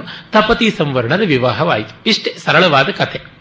ಆದರೆ ಇಲ್ಲಿಯ ಸ್ವಾರಸ್ಯ ಏನೆಂದರೆ ವಸಿಷ್ಠರು ಎಷ್ಟು ಕಾಳಜಿ ಇಟ್ಟುಕೊಂಡಿದ್ರು ಅಂತ. ಒಬ್ಬ ಕುಲ ಪುರೋಹಿತರಾಗಿ ಕುಲ ಗುರುವಾಗಿ ಆತ ಇಂಥ ವ್ಯವಹಾರವನ್ನು ಎಷ್ಟು ಚೆನ್ನಾಗಿ ನಡೆಸ್ತಾ ಇದ್ರು ಅಂತ. ಅವರಿಗಿದ್ದ ಲೋಕಪ್ರೀತಿ ಗೊತ್ತಾಗುವಂಥದ್ದು. ಅದಕ್ಕೆ ವಸಿಷ್ಠರಿಗೆ ಈ ಲೋಕಪ್ರೀತಿ ಯಾವ ರೀತಿಯಾದದ್ದು ಅಂತ ಮುಂದೆ ಕಥೆ ಬೆಳೆಯುತ್ತೆ. ಆಗ ವಸಿಷ್ಠರ ಮಗ ಶಕ್ತಿ, ಆ ಶಕ್ತಿಯನ್ನ ಕಲ್ಮಾಶಪಾದ ಅನ್ನುವ ಮಹಾರಾಜ ಅವನು ಶಕ್ತಿಯ ಶಾಪದಿಂದಲೇ ರಾಕ್ಷಸನಾಗಿರ್ತಾನೆ. ಆ ರಾಕ್ಷಸನಿಗೆ ವಿಶ್ವಾಮಿತ್ರ ಇನ್ಸ್ಟಿಗೇಟ್ ಮಾಡಿ ನನ್ನ ವೈರಿಯಾದ ವಸಿಷ್ಠನ ಸಂತಾನವನ್ನು ಕೊಂದುಬಿಡು ಅಂತ ಹೇಳಿ ವಸಿಷ್ಠರ ಮಕ್ಕಳನ್ನೆಲ್ಲ ಕೊಂದು ಶಕ್ತಿಯನ್ನು ಕೊಂದು ಬಿಡುತ್ತಾನೆ ಆಗ ವಸಿಷ್ಠರಿಗೆ ಬಹಳ ಸಂಕಟವಾಗಿ ಪುತ್ರ ಶೋಕವನ್ನು ತಾಳಲಾರದೆ ಅವರು ಕೈಕಾಲು ಕಟ್ಟಿಕೊಂಡು ನದಿಗೆ ಬಿದ್ದು ಬಿಡ್ತಾರೆ ಆಗ ನದಿ ಸಟ್ಲೆಜ್, ಅದನ್ನ ವೇದಕಾಲದ ನದಿ ಶತದ್ರು ಅಂತ ಕರೀತಾರೆ. ಅದು ಸಾ ನೂರು ಸೀಳಾಗಿ ಬಿಟ್ಟು ನೀರೇ ಬತ್ತು ಹೋಗ್ಬಿಡುತ್ತಂತೆ ಒಂದು ನದಿ ನೂರು ನದಿಯ ತರಹ ಒಡೆದ್ಕೊಂಡು ಬಿಟ್ರೆ ನದಿಯಲ್ಲಿ ಯಾವ ನೀರು ಇರೋದಿಲ್ಲ. ಹಾಗಾಯಿತು. ಆಮೇಲೆ ಆಪೋದೇವಿಯರು ಅವರ ಕೈಕಾಲಿನ ಬಂಧನವನ್ನು ಬಿಡಿಸಿ ಅವರನ್ನು ದಡಕ್ಕೆ ತಂದು ಕೊಟ್ಟರು ಅಂತ. ಹೀಗೆ ನದಿಗಳು ಕೂಡ ವಸಿಷ್ಠರ ಜೊತೆಗೆ ಪ್ರೀತಿಯಿಂದ ನಡ್ಕೊಂಡವು. ತಾನು ಯಾಕೆ ಬದುಕಿರಬೇಕು ಅಂತ ಸಂಕಟ ಪಡ್ತಾ ಇದ್ದಾಗ ಒಂದು ದಿವಸ ವೇದಾಭ್ಯಾಸ ಮಾಡ್ತಾ ಇದ್ರಂತೆ. ಮಾಡ್ತಾ ಇದ್ರೆ ಅವರ ಸೊಸೆ, ಶಕ್ತಿಯ ಹೆಂಡತಿ ಅದೃಶ್ಯಂತಿ ದೇವಿ ಅವಳ ಗರ್ಭದಿಂದ ವೇದವನ್ನ ಅನುಪಾಠನ, ಅಂದರೆ ಇವರು ಹೇಳಿದ್ದನ್ನು ಮತ್ತೆ ಹೇಳುವಂತ ಒಂದು ಧ್ವನಿ ಕೇಳಿಸ್ತಂತೆ. ನೋಡಿದ್ರೆ ಆ ತಾಯಿಯ ಗರ್ಭದಲ್ಲಿರುವಂತ ಮಗು ಹೇಳ್ತಾ ಇದೆ ಅಂತ. ಅಬ್ಬ, ನಮ್ಮ ವಂಶ ಬೆಳೀತಾ ಇದೆ. ಆ ಮಗುವಿಗಾಗಿ ತಾನು ಬಾಳಬೇಕು ಅಂತ ತಮ್ಮ ಸಾವನ್ನ ಹಿಂದಿಟ್ಟುಕೊಂಡು ಆ ಮಗುವನ್ನ ಬೆಳೆಸೋದಿಕ್ಕೆ ಅಂತ ಬದ್ಧ ಕಂಕಣರಾದರಂತೆ ಆತನೇ ಪರಾಶರ, ವ್ಯಾಸರ ತಂದೆ. ಮತ್ತೆ ಪರಾಶರನಿಗೆ ಹುಟ್ಟಿದ ತಕ್ಷಣವೇ ತಂದೆ ಇಲ್ಲ ವಸಿಷ್ಠರನ್ನೇ ಅಪ್ಪ ಅಪ್ಪ ಅಂತ ಹೇಳ್ತಾ ಇದ್ದಂತೆ. ಆಗ ಆ ಹೇಳಿದಾಗಲೆಲ್ಲ ಅದೃಶ್ಯಂತಿ ಅಳ್ತಾ ಇದ್ಲಂತೆ. ಸ್ವಲ್ಪ ಬೆಳೆದ ಮೇಲೆ ಹುಡುಗ, ಯಾಕಮ್ಮ, ಅಪ್ಪ ಅಂತ ಕರೆದ ತಕ್ಷಣ ಅಳ್ತೀಯ ಅಂತ. ಅಯ್ಯೋ, ನಿನಗೆ ತಂದೆ ಇಲ್ಲ ಮಗು, ಅವ್ರು ನಿನ್ನ ತಂದೆಯ ತಂದೆ ಅಂತ. ತಂದೆಗೆ ಏನಾಯ್ತು? ಅಂದ್ರೆ ಈ ತರ ಒಬ್ಬ ರಾಕ್ಷಸ ಕೊಂದ ಅಂತ. ಹಾಗಿದ್ರೆ ರಾಕ್ಷಸ ವಂಶವನ್ನೇ ನಿರ್ವಂಶ ಮಾಡಿಬಿಡ್ತೀನಿ, ಅಂತ ಹೊರಟನಂತೆ. ಆಗ ವಸಿಷ್ಠರು ತಡೆದು, ಇದು ಅವಿವೇಕ, ಮಾಡಬಾರದು. ಒಬ್ಬ ಯಾರೋ ಮಾಡಿದ ತಪ್ಪಿಗೆ ಹೀಗೆ ಮಾಡುವುದೇ ಅಂತ ಹೇಳಿ, ಆ ಕಲ್ಮಾಶಪಾದ ಅವನು ಶಾಪಗ್ರಸ್ತನಾಗಿದ್ನಲ್ಲ ರಾಕ್ಷಸನಾಗಿ ಅವನ ಶಾಪವನ್ನು ವಿಮೋಚನೆ ಮಾಡಿದ್ರು. ಮಗನನ್ನ ಕೊಂದ ರಾಕ್ಷಸನಿಗೆ ಶಾಪ ವಿಮೋಚನೆ ಮಾಡಿ ಮತ್ತೆ ಅವನಿಗೆ ಮಕ್ಕಳಾಗಿರಲಿಲ್ಲ, ಅವನಿಗೆ ಮಕ್ಕಳಾಗುವಂತಹ ಒಂದು ವ್ಯವಸ್ಥೆ, ಯಜ್ಞ ಎಲ್ಲ ಮಾಡಿಸಿದ್ರು ಅಂತ ಬರುತ್ತೆ. ಇದು ವಸಿಷ್ಠರ ಹೃದಯ ವೈಶಾಲ್ಯ, ಔದಾರ್ಯ ಅಂತ ಬರುತ್ತೆ. ಆಗ ಮೊಮ್ಮಗನ ಕೋಪವನ್ನು ಉಪಶಮನ ಮಾಡೋದಕ್ಕೆ ಮತ್ತೊಂದು ಕಥೆ ಹೇಳ್ತಾರೆ. ಅದು ಔರ್ವನ ಕಥೆ. ಮೊನ್ನೆ ಹೇಳಿದ್ದೆ, ನಿನ್ನೆ ಹೇಳಿದ್ದೆ ಅನ್ಸುತ್ತೆ. ಮೊನ್ನೆ ಮೊನ್ನೆಯೂ ಹೇಳಿದ್ದೆ. ಈ ಭೃಗುವಂಶೀಯರು ಹೇಗೆ ಅರ್ಥಲೋಭಿಗಳಾಗಿದ್ರು, ದುಡ್ಡು ಕಾಸಿನ ವಿಷಯದಲ್ಲಿ ತುಂಬಾ ಲಾಲಸೆ ಉಳ್ಳವರಾಗಿದ್ರು ಹಾಗಾಗಿ ಅವರ ಬ್ರಾಹ್ಮಣ್ಯ ಕಲ್ಮಶಪೂರ್ಣವಾಗಿತ್ತು. ಅದನ್ನು ಹೇಳಿದನಲ್ಲ, ಒಬ್ಬ ಭೃಗುವಂಶದ ಜಮದಗ್ನಿಯ ಹೋಮಧೇನುವಾದ ಶಬಲೆಯನ್ನ ಅಪಹರಣ ಮಾಡಿದ ಕಾರ್ತವೀರ್ಯನ ಮೇಲೆ ಜಮದಗ್ನಿಯ ಮಗ ಪರಶುರಾಮ ದಂಡೆತ್ತಿ ಹೋಗಿ ಅವನನ್ನು, ಅವನ ಸಂತಾನವನ್ನು ಕೊಂದು ಇಪ್ಪತ್ತೊಂದು ಬಾರಿ ಜಗತ್ತನ್ನೆಲ್ಲ ಸುತ್ತಿ ಕ್ಷತ್ರಿಯ ವಂಶ ನಾಶನ ಮಾಡಿದ. ಅದೇ ಒಬ್ಬ ವಸಿಷ್ಠರ ಮೇಲೆ ಇವನು ವಿಶ್ವರಥ ಅಂತ ವಿಶ್ವಾಮಿತ್ರನ ಪೂರ್ವನಾಮಧೇಯ ವೇದದಲ್ಲಿ ಬರುವಂಥದ್ದು. ಆ ವಿಶ್ವರಥ ಅವನು ದಂಡೆತ್ತಿ ಹೋಗಿ ನಂದಿನಿದೇನು ಬೇಕು ಅಂತ ಹೋದವನು, ಬೆಂಕಿಯ ಮೇಲೆ ಕೈ ಮಾಡೋದಕ್ಕೆ ಹೋದ ಕಟ್ಟಿಗೆ ಕೂಡ ಬೆಂಕಿಯೇ ಆಗುವ ಹಾಗೆ ಬ್ರಹ್ಮರ್ಷಿಯ ಮೇಲೆ ಕೈ ಮಾಡೋಕ್ಕೆ ಹೋಗಿ ಇವನು ಬ್ರಹ್ಮರ್ಷಿಯಾದ. ಅಂದರೆ ಯಾವ ರೀತಿಯಾದಂಥ ಕಾಂಟ್ರಾಸ್ಟ್ ಅಂತ ಹೇಳಿದ್ದೆ. ಆ ರೀತಿಯಲ್ಲಿ ಈ ಭೃಗುಗಳು, ಲೋಭಿಗಳು, ವಿದ್ಯಾವಂತರು ಅವರದು ಮುಖ್ಯವಾಗಿ ಅಥರ್ವ ವೇದ ನಾನು ಮೊನ್ನೆಯೇ ಹೇಳಿದ್ದೆ, ಶುಕ್ರಾಚಾರ್ಯ ಭಾರ್ಗವ ಕುಲ ಲಲಾಮ ಭೃಗುವಂಶೀಯ, ಚ್ಯವನ ಭೃಗುವಂಶೀಯ, ಜಮದಗ್ನಿ ಭೃಗುವಂಶೀಯ. ಇವರೆಲ್ಲ ಭಾರ್ಗವರು. ಇವರ ಕುಲವಿದ್ಯೆ ಅಗ್ನಿವಿದ್ಯೆ, ಅಗ್ನಿ ಇವರ ಕುಲದೇವತೆ ಮತ್ತು ಇವರ ವೇದ ಅಥರ್ವ ವೇದ ಅಥರ್ವ ವೇದ ಮುಖ್ಯವಾಗಿ ಮೆಟೀರಿಯಲಿಸ್ಟಿಕ್ ವೇದ ಅಂತ. ಪಾರಮಾರ್ಥಿಕವೂ ಇದೆ. ಆದರೆ ಮೆಟೀರಿಯಲಿಸಮ್ ಅಲ್ಲಿ ಜಾಸ್ತಿ ಇದೆ. ಅದಕ್ಕೆ ತಕ್ಕಂತೆಯೇ ಇವರು ಇದ್ರು ಅಂತ. ನಾನು ಅದನ್ನು ಹಿಸ್ಟಾರಿಕಲಿ ಕೂಡ ಯಾವ ಥರ ಅಂತ ಹೇಳಿದ್ದೆ. ಮತ್ತೆ ಈ ಅಥರ್ವ ವೇದವನ್ನ ಹೆಚ್ಚು ಬಳಕೆಯಲ್ಲಿಟ್ಟುಕೊಂಡಿದ್ದವರು ಈ ಯಾವುದನ್ನು ನಾವು ನಾರ್ತ್ ವೆಸ್ಟರ್ನ್ ಇಂಡಿಯಾ ಅಂತ ಕರಿತೀವಲ್ಲ, ಈ ಹೊತ್ತು ನೈಋತ್ಯ ಅಂತ ಯಾವ ದಿಕ್ಕಿದೆ. ಈ ಕಂದಹಾರ, ಅಫ್ಘಾನಿಸ್ತಾನ, ಪಾಕಿಸ್ತಾನ, ಇರಾನ್, ಇರಾಕ್, ಅತ್ತ ಕಡೆಯ ಪ್ರದೇಶ ಅವೆಲ್ಲ ಮೊದಲು ಅಪ್ ಟು ಇರಾಕ್ ಭಾರತಕ್ಕೆ ಸೇರಿತ್ತಲ್ಲ. ಅಲ್ಲೆಲ್ಲ ಅಥರ್ವ ವೇದ ಇತ್ತು. ಅಥರ್ವ ವೇದಕ್ಕೆ ಒಂಬತ್ತು ಶಾಖೆಗಳಿದ್ವು. ಈಗ ಉಳಿದಿರೋದು ಒಂದೇ ಶಾಖೆ, ಶೌನಕೀಯ ಶಾಖೆ. ಕೆಲವು ದಶಕಗಳ ಹಿಂದಷ್ಟೇ ಪಿಪ್ಪಲಾದ ಶಾಖೆಯ ಪಾಠಕ್ರಮ ನಶಿಸಿ ಹೋಯಿತು. ಕೇವಲ ಗ್ರಂಥ ರೂಪದಲ್ಲಿ ಸಿಕ್ಕುತ್ತೆ. ಇನ್ನು ಏಳು ಶಾಖೆಗಳು ಸಂಪೂರ್ಣ ನಷ್ಟವಾಗಿವೆ. ಅವಲ್ಲಿ ಸಾಕಷ್ಟು ಮೆಟೀರಿಯಲಿಸಂನ ಬೆಳವಣಿಗೆಯ ಬಗ್ಗೆ ಇದ್ದದ್ದು. ಭೌತಿಕವಾದಂತಹ ಬೆಳವಣಿಗೆಯ ವೃದ್ಧಿಯ ಬಗ್ಗೆ ಜಾಸ್ತಿ ಇದ್ದದ್ದು. ಆ ಅಥರ್ವ ವೇದದ ಉಪವೇದವನ್ನ ಸ್ಥಾಪತ್ಯ ವೇದ ಅಂತ ಕರೀತಾರಲ್ಲ. ಸ್ಥಾಪತ್ಯ ವೇದ ಅಂದ್ರೆ ವೇದ ಆಫ್ ಇಂಜಿನಿಯರಿಂಗ್ ಅದಕ್ಕೆ ಬೇಕಾಗಿರುವಂಥ ವ್ಯವಸ್ಥೆಯಲ್ಲ ಅಲ್ಲಿ ಆದಂಥದ್ದು. ಇವತ್ತಿನ ಅನೇಕ ರಾಜರೀತಿ ಆಯುರ್ವೇದ, ಅಭಿಚಾರ, ಇವೆಲ್ಲ ಅಥರ್ವವೇದಕ್ಕೆ ಸೇರಿರುವಂಥದ್ದು.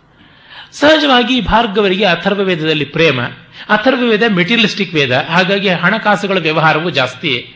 ಅವರು ತುಂಬಾ ಡಿಮ್ಯಾಂಡ್ ಮಾಡ್ತಾ ಇದ್ದಂತೆ ದಕ್ಷಿಣೆಯನ್ನ. ಆ ದಕ್ಷಿಣೆಯ ಡಿಮ್ಯಾಂಡ್ ಮಾಡಿದ್ದು ಬಹಳ ಸಂಗ್ರಹವಾಗ್ತಾ ಇತ್ತು. ಎಲ್ಲಿವರೆಗೂ ಅಂದ್ರೆ ಇವರಿಗೆ ಕೊಡುವಂತಹ ಕ್ಷತ್ರಿಯಾದಿಗಳಿಗೆ, ವೈಶ್ಯಾದಿಗಳಿಗೆ ದುಡ್ಡಿಲ್ಲದೆ ಆಗುವಷ್ಟು ಇವರಲ್ಲಿ ಅಮಾಸ ಆಗ್ಬಿಡ್ತು. ಎಷ್ಟೋ ಬಾರಿ ಯಜಮಾನನಿಗಿಂತ ಪುರೋಹಿತನ ಹತ್ರವೇನೆ ಜಾಸ್ತಿ ಅನುಕೂಲತೆ ಇರುತ್ತೆ. ಯಜಮಾನ ಲೂನಾದಲ್ಲಿ ಓಡಿದ್ರೆ ಪುರೋ, ಓಡಾಡಿದ್ರೆ ಪುರೋಹಿತ ಕಾರಲ್ಲಿ ಓಡಾಡೋದಾಗಿರುತ್ತೆ. ಯಜಮಾನ ಇನ್ನು ಪೇಜರ್ ಇಟ್ಕೊಂಡಿದ್ರೆ ಪುರೋಹಿತ ಮೊಬೈಲ್ ಇಟ್ಕೊಂಡಿರ್ತಾನೆ. ಅದು ಏನು? ವರ್ಲ್ಡ್ ವೈಡ್ ರೋಮಿಂಗ್ ಇರುವಂತಹ ಮೊಬೈಲ್ ಬೇಕಾದ್ರೆ ಇಟ್ಕೊಂಡಿರ್ತಾನೆ. ಇದು ಒಂದು ವಿಪರ್ಯಾಸ. ಆ ರೀತಿಯಾದ ವಿಪರ್ಯಾಸ ಇವರಿಗಾಯಿತು. ಮತ್ತು ಇವರು ಹೈಹಯ ಕುಲದ ಪುರೋಹಿತರಾಗಿದ್ರು. ಹೈಹಯರು ಗುಜರಾತ್, ಸಿಂಧ್, ರಾಜಸ್ಥಾನ ಈ ಪ್ರಾಂತವನ್ನ ಆಳ್ತಾ ಇದ್ದಂಥ ರಾಜರು. ಹೈಹಯರು ಯದುವಂಶಕ್ಕೆ ಸಂಬಂಧಪಟ್ಟಂಥವ್ರು. ಯದುವಂಶದ ಒಂದು ಕವಲೆ, ಯದುವಂಶ ತುಂಬ ಸಂಕೀರ್ಣವಾದಂಥದ್ದು. ಕಾರ್ತಿವೀರ್ಯ, ಅವನ ಪೂರ್ವಿಕ ಕೃತವೀರ್ಯ, ಇವರೆಲ್ಲ ಹೈಹಯ ಕುಲದವರೇನೆ. ಅವರು ವ್ರಾತ್ಯಕ್ಷತೆಯರು ಸದಾಚಾರಿಗಳಲ್ಲ. ಈ ಸದಾಚಾರಿಗಳಲ್ಲದವರಿಗೆ ಪೌರೋಹಿತ್ಯ ಮಾಡ್ಸಕ್ ಹೋಗುವಂತವ್ರು ಈ ಭಾರ್ಗವ ಇರೋ. ಯಾವ ತರಹ ಆದರೂ ಪರವಾಗಿಲ್ಲ, ಏನಾದರೂ ಸರಿಯೇ. ನಿಮಗೆ ನಾವು ಪೌರೋಹಿತ್ಯ ಮಾಡಿಸ್ತೀವಿ ಅಂತ ಹೇಳುವಂಥವ್ರು.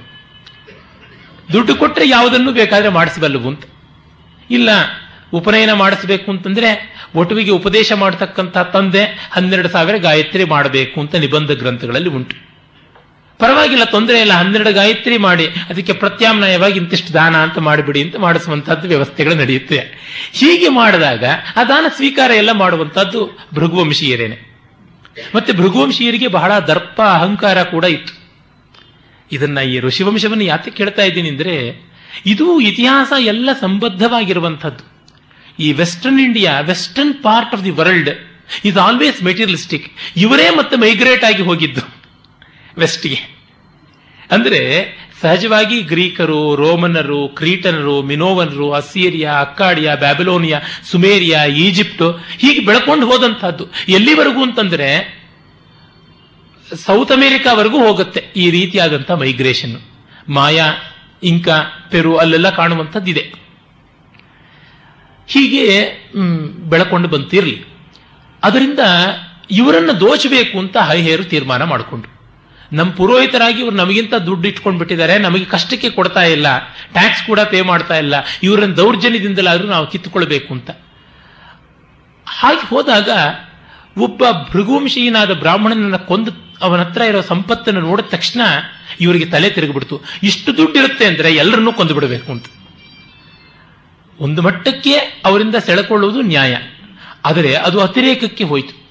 ಒಂದು ಕಥೆ ಉಂಟಲ್ಲ, ಈ ಗಜ್ನವಿ ಮಹಮ್ಮದ್ ಮೊದಲಾದವರು ದಂಡಯಾತ್ರೆ ಮಾಡಿ ಬಂದಾಗ ದೇವರ ವಿಗ್ರಹಗಳ ಕೆಳಗಿರತಕ್ಕಂತಹ ನಿಧಿ ಕಲಶ ಅಂತ ಯಾವುದುಂಟು?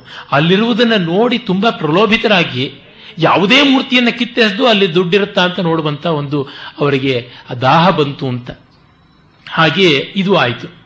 ಆಗ ಪ್ರಾಮಾಣಿಕರಾದವರು ಇರ್ತಾರೆ. ಎಲ್ಲ ಜಾತಿಯಲ್ಲಿ, ಎಲ್ಲ ಕುಲದಲ್ಲಿ, ಎಲ್ಲ ಗೋತ್ರದಲ್ಲಿ, ಎಲ್ಲ ಮತಗಳಲ್ಲಿ ಸಜ್ಜನರು ಇರ್ತಾರೆ, ದುರ್ಜನರು ಇರ್ತಾರೆ. ಕೆಲವರು ಭಾರ್ಗವರು ಉಪಶಾಂತರಾದವರಿದ್ದರು.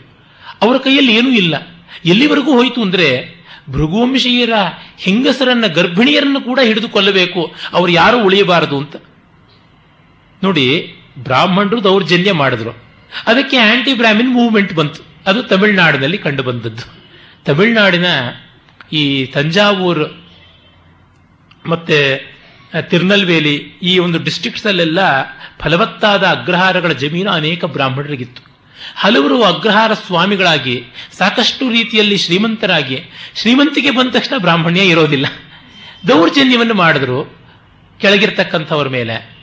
ಆಮೇಲೆ ಅದು ಒಂದು ತೀವ್ರವಾದ ಆಂಟಿ ಬ್ರಾಹ್ಮಿನ್ ಮೂವ್ಮೆಂಟ್ ಆಗಿ ಮೊಮೆಂಟಮ್ ತೆಗೆದುಕೊಂಡು ಜಸ್ಟಿಸ್ ಪಾರ್ಟಿ ಅಂತ ಬಂದು ಜುಟ್ಟು ಕಂಡಲ್ಲಿ, ಜನಿವಾರ ಕಂಡಲ್ಲಿ ಕತ್ತರಿ ಹಾಕಬೇಕು ಅಂತ ಬಂದದ್ದು ನಿಮಗೆ ಗೊತ್ತೇ ಇದೆ. ಕಡೆಗೆ ಅದು ಎಲ್ಲಿ ಹೋಯಿತು ಅಂತಂದ್ರೆ ಬ್ರಾಹ್ಮಣ ಅಂತ ಅನಿಸಿಕೊಂಡವನು ಬಟ್ಟ ಬಡವ ಆಗಿದ್ರು ಅವನು ನೀಚ ಅಂತನ್ನುವಂತೆ. ಒಂದು ರೆಕ್ಲೆಸ್ ಆಗಿ ವಿವೇಕ ಇಲ್ಲದೆ ಜಾತಿ ಮಾತ್ರದಿಂದ ಹಿಡಿದುಕೊಂಡು ಹೋದರೆ ಆಗುವಂತಹದ್ದಿದೆ ಎಲ್ಲೆಲ್ಲಿಯೂ ಆಗುವಂತಹದ್ದಿದೆ ಎಲ್ಲಿಯೋ ಮುಸಲ್ಮಾನರು ಅನ್ಯಾಯ ಮಾಡಿದ್ರು ಇರುವ ಮುಸಲ್ಮಾನರನ್ನೆಲ್ಲ ದ್ರೋಹಿಗಳು ಬೈಬೇಕು, ಕೊಲ್ಲಬೇಕು, ಕಡಿಬೇಕು, ಕೊಚ್ಚಬೇಕು ಅನ್ನುವಂಥದ್ದು. ಯಾವ ಅವಿವೇಕದ ನೀತಿಯೋ ಅದೇ ರೀತಿ ಇದು ಆಗುತ್ತೆ. ಏನಂದ್ರೆ ಒಂದು ವರ್ಗವನ್ನೇ ಬ್ರ್ಯಾಂಡ್ ಮಾಡುವಂಥದ್ದು. ಅದು ಆಯಿತು ಭೃಗುಗಳಿಗೆ ಆಗ ಒಬ್ಬ ಗರ್ಭಿಣಿ ತನ್ನ ಗರ್ಭವನ್ನ ತೊಡೆಯಲ್ಲಿ ಬಚ್ಚಿಟ್ಟುಕೊಂಡಳು ಅಂತ. ಅದು ಸಾಂಕೇತಿಕವಾದದ್ದು.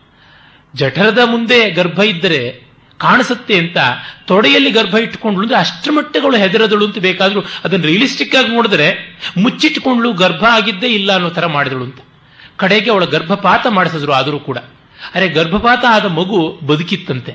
ಆ ಮಗು ತನ್ನ ತೇಜಸ್ಸಿನಿಂದ ಗರ್ಭಪಾತ ಮಾಡಿದ ಹೈಹೇಯ ಕ್ಷತ್ರಿಯಾಧಮರನ್ನ ಸುಟ್ಟು ಬೂದಿ ಮಾಡಿತು. ಆಮೇಲೆ ಅವನು ಬೆಳೆದು ದೊಡ್ಡವನಾಗಿ ಔರ್ವ ಅಂತ, ಊರು ತೊಡೆಯಿಂದ ಬಂದವನು ಅವನು ಔರ್ವ ಅಂತ. ಅವನು ಈ ಕ್ಷತ್ರಿಯ ವಂಶ ನಾಶನ ಮಾಡುವಂತ ಒಂದು ಯಾಗಕ್ಕೆ ತೊಡಗಿದರಂತೆ. ಈ ಸರ್ಪಯಾಗ ಸರ್ಪಗಳನ್ನು ನಾಶ ಮಾಡೋಕ್ಕಾದರೆ ಕ್ಷತ್ರಿಯಾಂತಕವಾದಂತ ಒಂದು ಯಾಗ. ಆಗ ಅವನ ಪೂರ್ವಜರು, ಪಿತೃದೇವತೆಗಳು ಬಂದು, ಇದು ನಿನ್ನ ಕೆಲಸ ಅಲ್ಲ, ನೀನು ಮಾಡಬಾರದು ಅಂತ ತಡೆದರು. ನನಗೆ ಅವರ ಮೇಲೆ ಸಿಕ್ಕಾಪಟ್ಟೆ ಕೋಪ ಇದೆ, ಏನು ಮಾಡಲಿಂದಂತೆ ಕೋಪವನ್ನು ಎಲ್ಲಿ ಬಿಸಾಕಿದ್ರು ಅದು ಸುಡುತ್ತೆ. ಸಮುದ್ರಕ್ಕೆ ಬಿಸಾಕಪ್ಪ ಕೋಪ ಬೆಂಕಿ. ಆ ಬೆಂಕಿಯನ್ನು ಸಮುದ್ರಕ್ಕೆ ಹಾಕು, ಸಮುದ್ರದಲ್ಲಿ ತಣ್ಣಗಾಗತ್ತೆ ಅಂತ. ನದಿ ಬಾವಿಗಳಲ್ಲಿ ಬಿಟ್ಟರೆ ಅದು ಬತ್ತು ಹೋಗ್ಬಿಡುತ್ತೆ, ಸಮುದ್ರಕ್ಕೆ ಹಾಕು ಅಂತ. ಸಮುದ್ರದಲ್ಲಿ ಕೂಡ ಈ ಔರ್ವನ ಕೋಪಾಗ್ನಿ, ಔರ್ವಾಗ್ನಿ, ಅದನ್ನೇ ವಾಡವಾಗ್ನಿ, ಬಡವಾಗ್ನಿ ಅಂತ ಕರೀತಾರೆ. ಅದು ಇವತ್ತು ಸಮುದ್ರದ ಒಳಗೆ ಉರಿತಾ ಇದೆ ಅಂತ. ಅಂದರೆ ಓಷಿಯಾನಿಕ್ ವಾಲ್ಕೆನೋಸ್ ಅಂತ ಯಾವುದಿವೆ?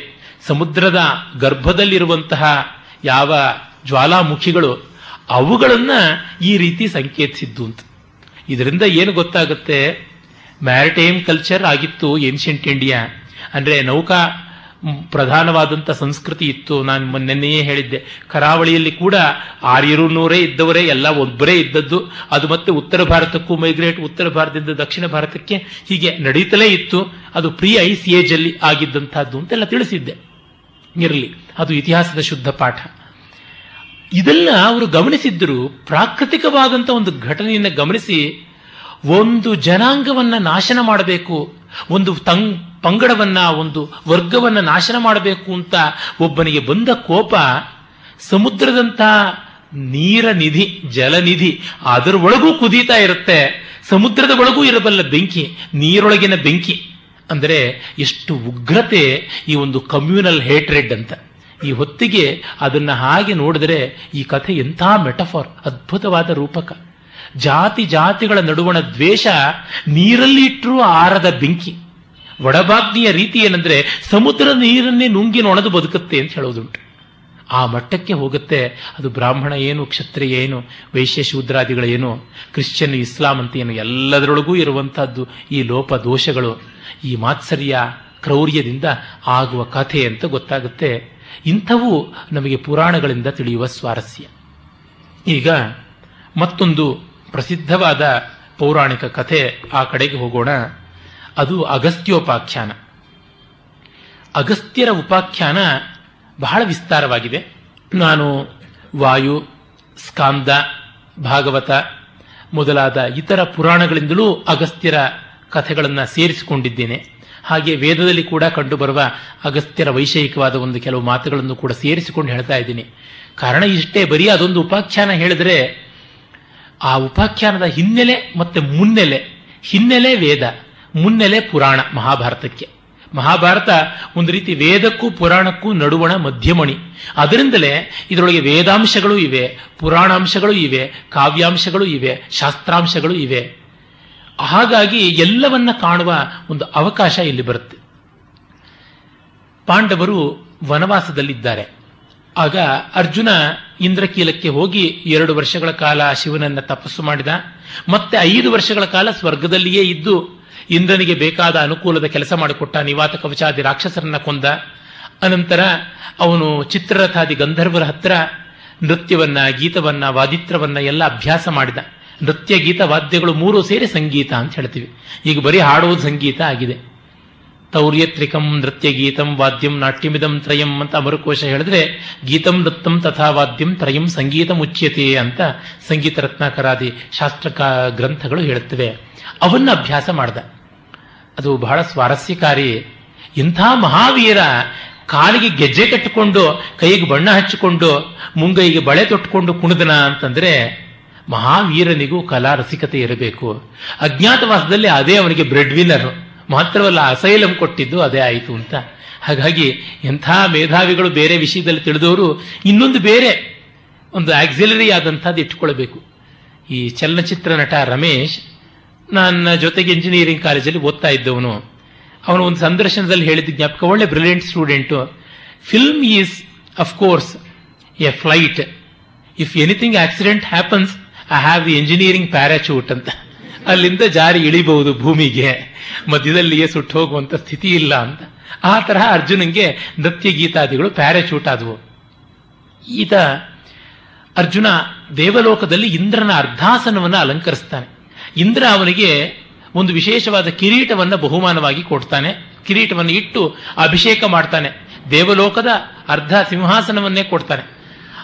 ಆ ಹೊತ್ತಿನಿಂದ ಅವನಿಗೆ ಕಿರೀಟಿ ಎನ್ನುವ ಹೆಸರು ಬರುತ್ತೆ. ಅವನು ಹಾಗೆ ಅರ್ಧಾರ್ಥನವನ್ನು ಅಲಂಕರಿಸಿರೋದನ್ನು ನೋಡಿದ್ರೆ ಆಶ್ಚರ್ಯ ಆಗುತ್ತೆ ರೋಮಶ ಮಹರ್ಷಿಗೆ ಅಲ್ಲಿಗೆ ಬಂದವನಿಗೆ. ಇದೇನಿದು? ಧಾರ್ಷ್ಟ್ಯ. ಇಂದ್ರನ ಅರ್ಧ ಸಿಂಹಾಸನವನ್ನು ಯಾವನೋ ಒಬ್ಬ ನರ ಆಕ್ರಮಿಸುವುದೇ ಅಂತ. ಆಗ ಇಂದ್ರ, ಇವನು ಸಾಮಾನ್ಯ ನರ ಅಲ್ಲ, ನರನಾರಾಯಣರಲ್ಲಿ ಒಬ್ಬನಾದ ನರ, ತನ್ನ ಮಗ ಅಂತ ಹೇಳ್ತಾನೆ. ಆಮೇಲೆ ನೀನು ಪಾಂಡವರಿಗೆ ಹೋಗಿ ಅರ್ಜುನನಿಗೆ ಇಂಥ ಸನ್ಮಾನ ಆಯಿತು ಅಂತ ಹೇಳೋ ಅವರಿಗೆ ಸಂತೋಷವಾಗುತ್ತೆ ಅಂತ ಕಳಿಸಿಕೊಡ್ತಾನೆ. ಆಗ ರೋಮಶ ಮಹರ್ಷಿ ಬರ್ತಾನೆ. ರೋಮಶ ಚಿರಜೀವಿಗಳಲ್ಲಿ ಒಬ್ಬ. ನೋಡಿ, ಅವನು, ಅವನ ಮೈಯಲ್ಲಿರುವ ಒಂದೊಂದು ರೋಮ ಉದುರಿದ್ರೆ ಒಬ್ಬೊಬ್ಬ ಮಾರ್ಕಂಡೇಯ ಸಾಯ್ತಾನೆ. ಅಥವಾ ಒಬ್ಬ ಮಾರ್ಕಂಡೇಯ ಸತ್ತರೆ ಅವನ ಒಂದು ರೋಮ ಉದುರುತ್ತೆ. ಎಲ್ಲ ರೋಮ ಉದುರಿದ ಮೇಲೆ ಅವನು ಸಾಯ್ತಾನೆ. ಆ ತರಹ ಎಂಟು ಜನ ರೋಮಶ ಮಹರ್ಷಿಗಳ ಸತ್ತ ಮೇಲೆ ಅಷ್ಟಾವಕ್ರ ಸಾಯ್ತಾನೆ. ಎಂಟು ಅಂಗಗಳು ನೆಟ್ಟಗಾಗತ್ತೆ ಅವನಿಗೆ ಆಗ. ಆ ಅಷ್ಟಾವಕ್ರ ಅಂತವ್ರನ್ನ ಎಷ್ಟೋ ಜನರನ್ನು ನೋಡಿದವರು ಪ್ರಾಕಾರಕರಣ ಅಂತ ಒಂದು ಗೂಬೆ, ನಾಡಿಜಂಘ ಅಂತ ಒಂದು ಕೊಕ್ಕರೆ, ಮತ್ತು ಮಂಥರಕ ಅಂತ ಒಂದು ಆಮೆ. ಈ ಆಮೆಗಿಂತ ಹಿಂದೆ ಹಿರಿಯನಾಗಿದ್ದಂಥವನು ಇಂದ್ರದ್ಯುಮ್ನ ಅಂತ ಒಬ್ಬ ಮಹಾರಾಜ. ಆ ಕಥೆಯನ್ನು ಹಿಂದೆ ಹೇಳಿದ್ದೆ ಅನ್ಸುತ್ತೆ, ಹಾಗಾಗಿ ಬಿಡ್ತೀನಿ. ಅದು ಒಂದು ಉಪಾಖ್ಯಾನ ತುಂಬಾ ಚೆನ್ನಾಗಿ ಬರುತ್ತೆ ವನಪರ್ವದಲ್ಲಿ. ರೋಮಶ ಮಹರ್ಷಿ ಅಷ್ಟು ಚಿರಜೀವಿ, ಅನೇಕ ವಿಷಯಗಳನ್ನು ತಿಳ್ಕೊಂಡಂಥವನು.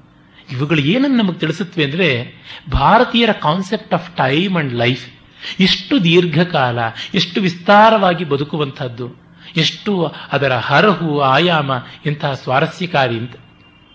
ಆ ರೋಮಶ ಗಂಧಮಾಧನ ಪರ್ವತದ ಆಸುಪಾಸಿನಲ್ಲಿರತಕ್ಕಂಥ ಪಾಂಡವರನ್ನ ಬೇರೆ ಬೇರೆ ತೀರ್ಥಕ್ಷೇತ್ರಗಳಿಗೆ ಸಂಚರಣ ಮಾಡಿಸಿ ಕರ್ಕೊಂಡು ಬಂದು ಮತ್ತೆ ಅಲ್ಲಿಗೆ ತಂದು ಬಿಡ್ತಾರೆ ಹಾಗೆ ಬಂದಾಗ ಅವರು ದಕ್ಷಿಣ ಭಾರತಕ್ಕೆ ಬಂದು ಅಗಸ್ತ್ಯಾಶ್ರಮದ ಹತ್ತಿರ ಬರ್ತಾರೆ. ಅಗಸ್ತ್ಯಾಶ್ರಮದ ಮಹಾತ್ಮ್ಯವನ್ನು ಹೇಳೋದಕ್ಕೆ, ಅಗಸ್ತ್ಯರ ವ್ಯಕ್ತಿತ್ವವನ್ನು ಕುರಿತು ಚಿತ್ರಣ ಮಾಡೋದಕ್ಕೆ ಆರಂಭ ಮಾಡ್ತಾನೆ. ಅದು ಪುರಾಣಗಳಲ್ಲಿ ಹಲವು ರೀತಿಯ ಅಗಸ್ತ್ಯರ ಕಥೆ ಬರುತ್ತೆ. ಒಂದು ಪುಲಸ್ತ್ಯರ ಮಗ ಅಗಸ್ತ್ಯ ಅಂತ. ಪುಲಸ್ತ್ಯ ನವಬ್ರಹ್ಮರಲ್ಲಿ ಒಬ್ಬ ಮಹರ್ಷಿ.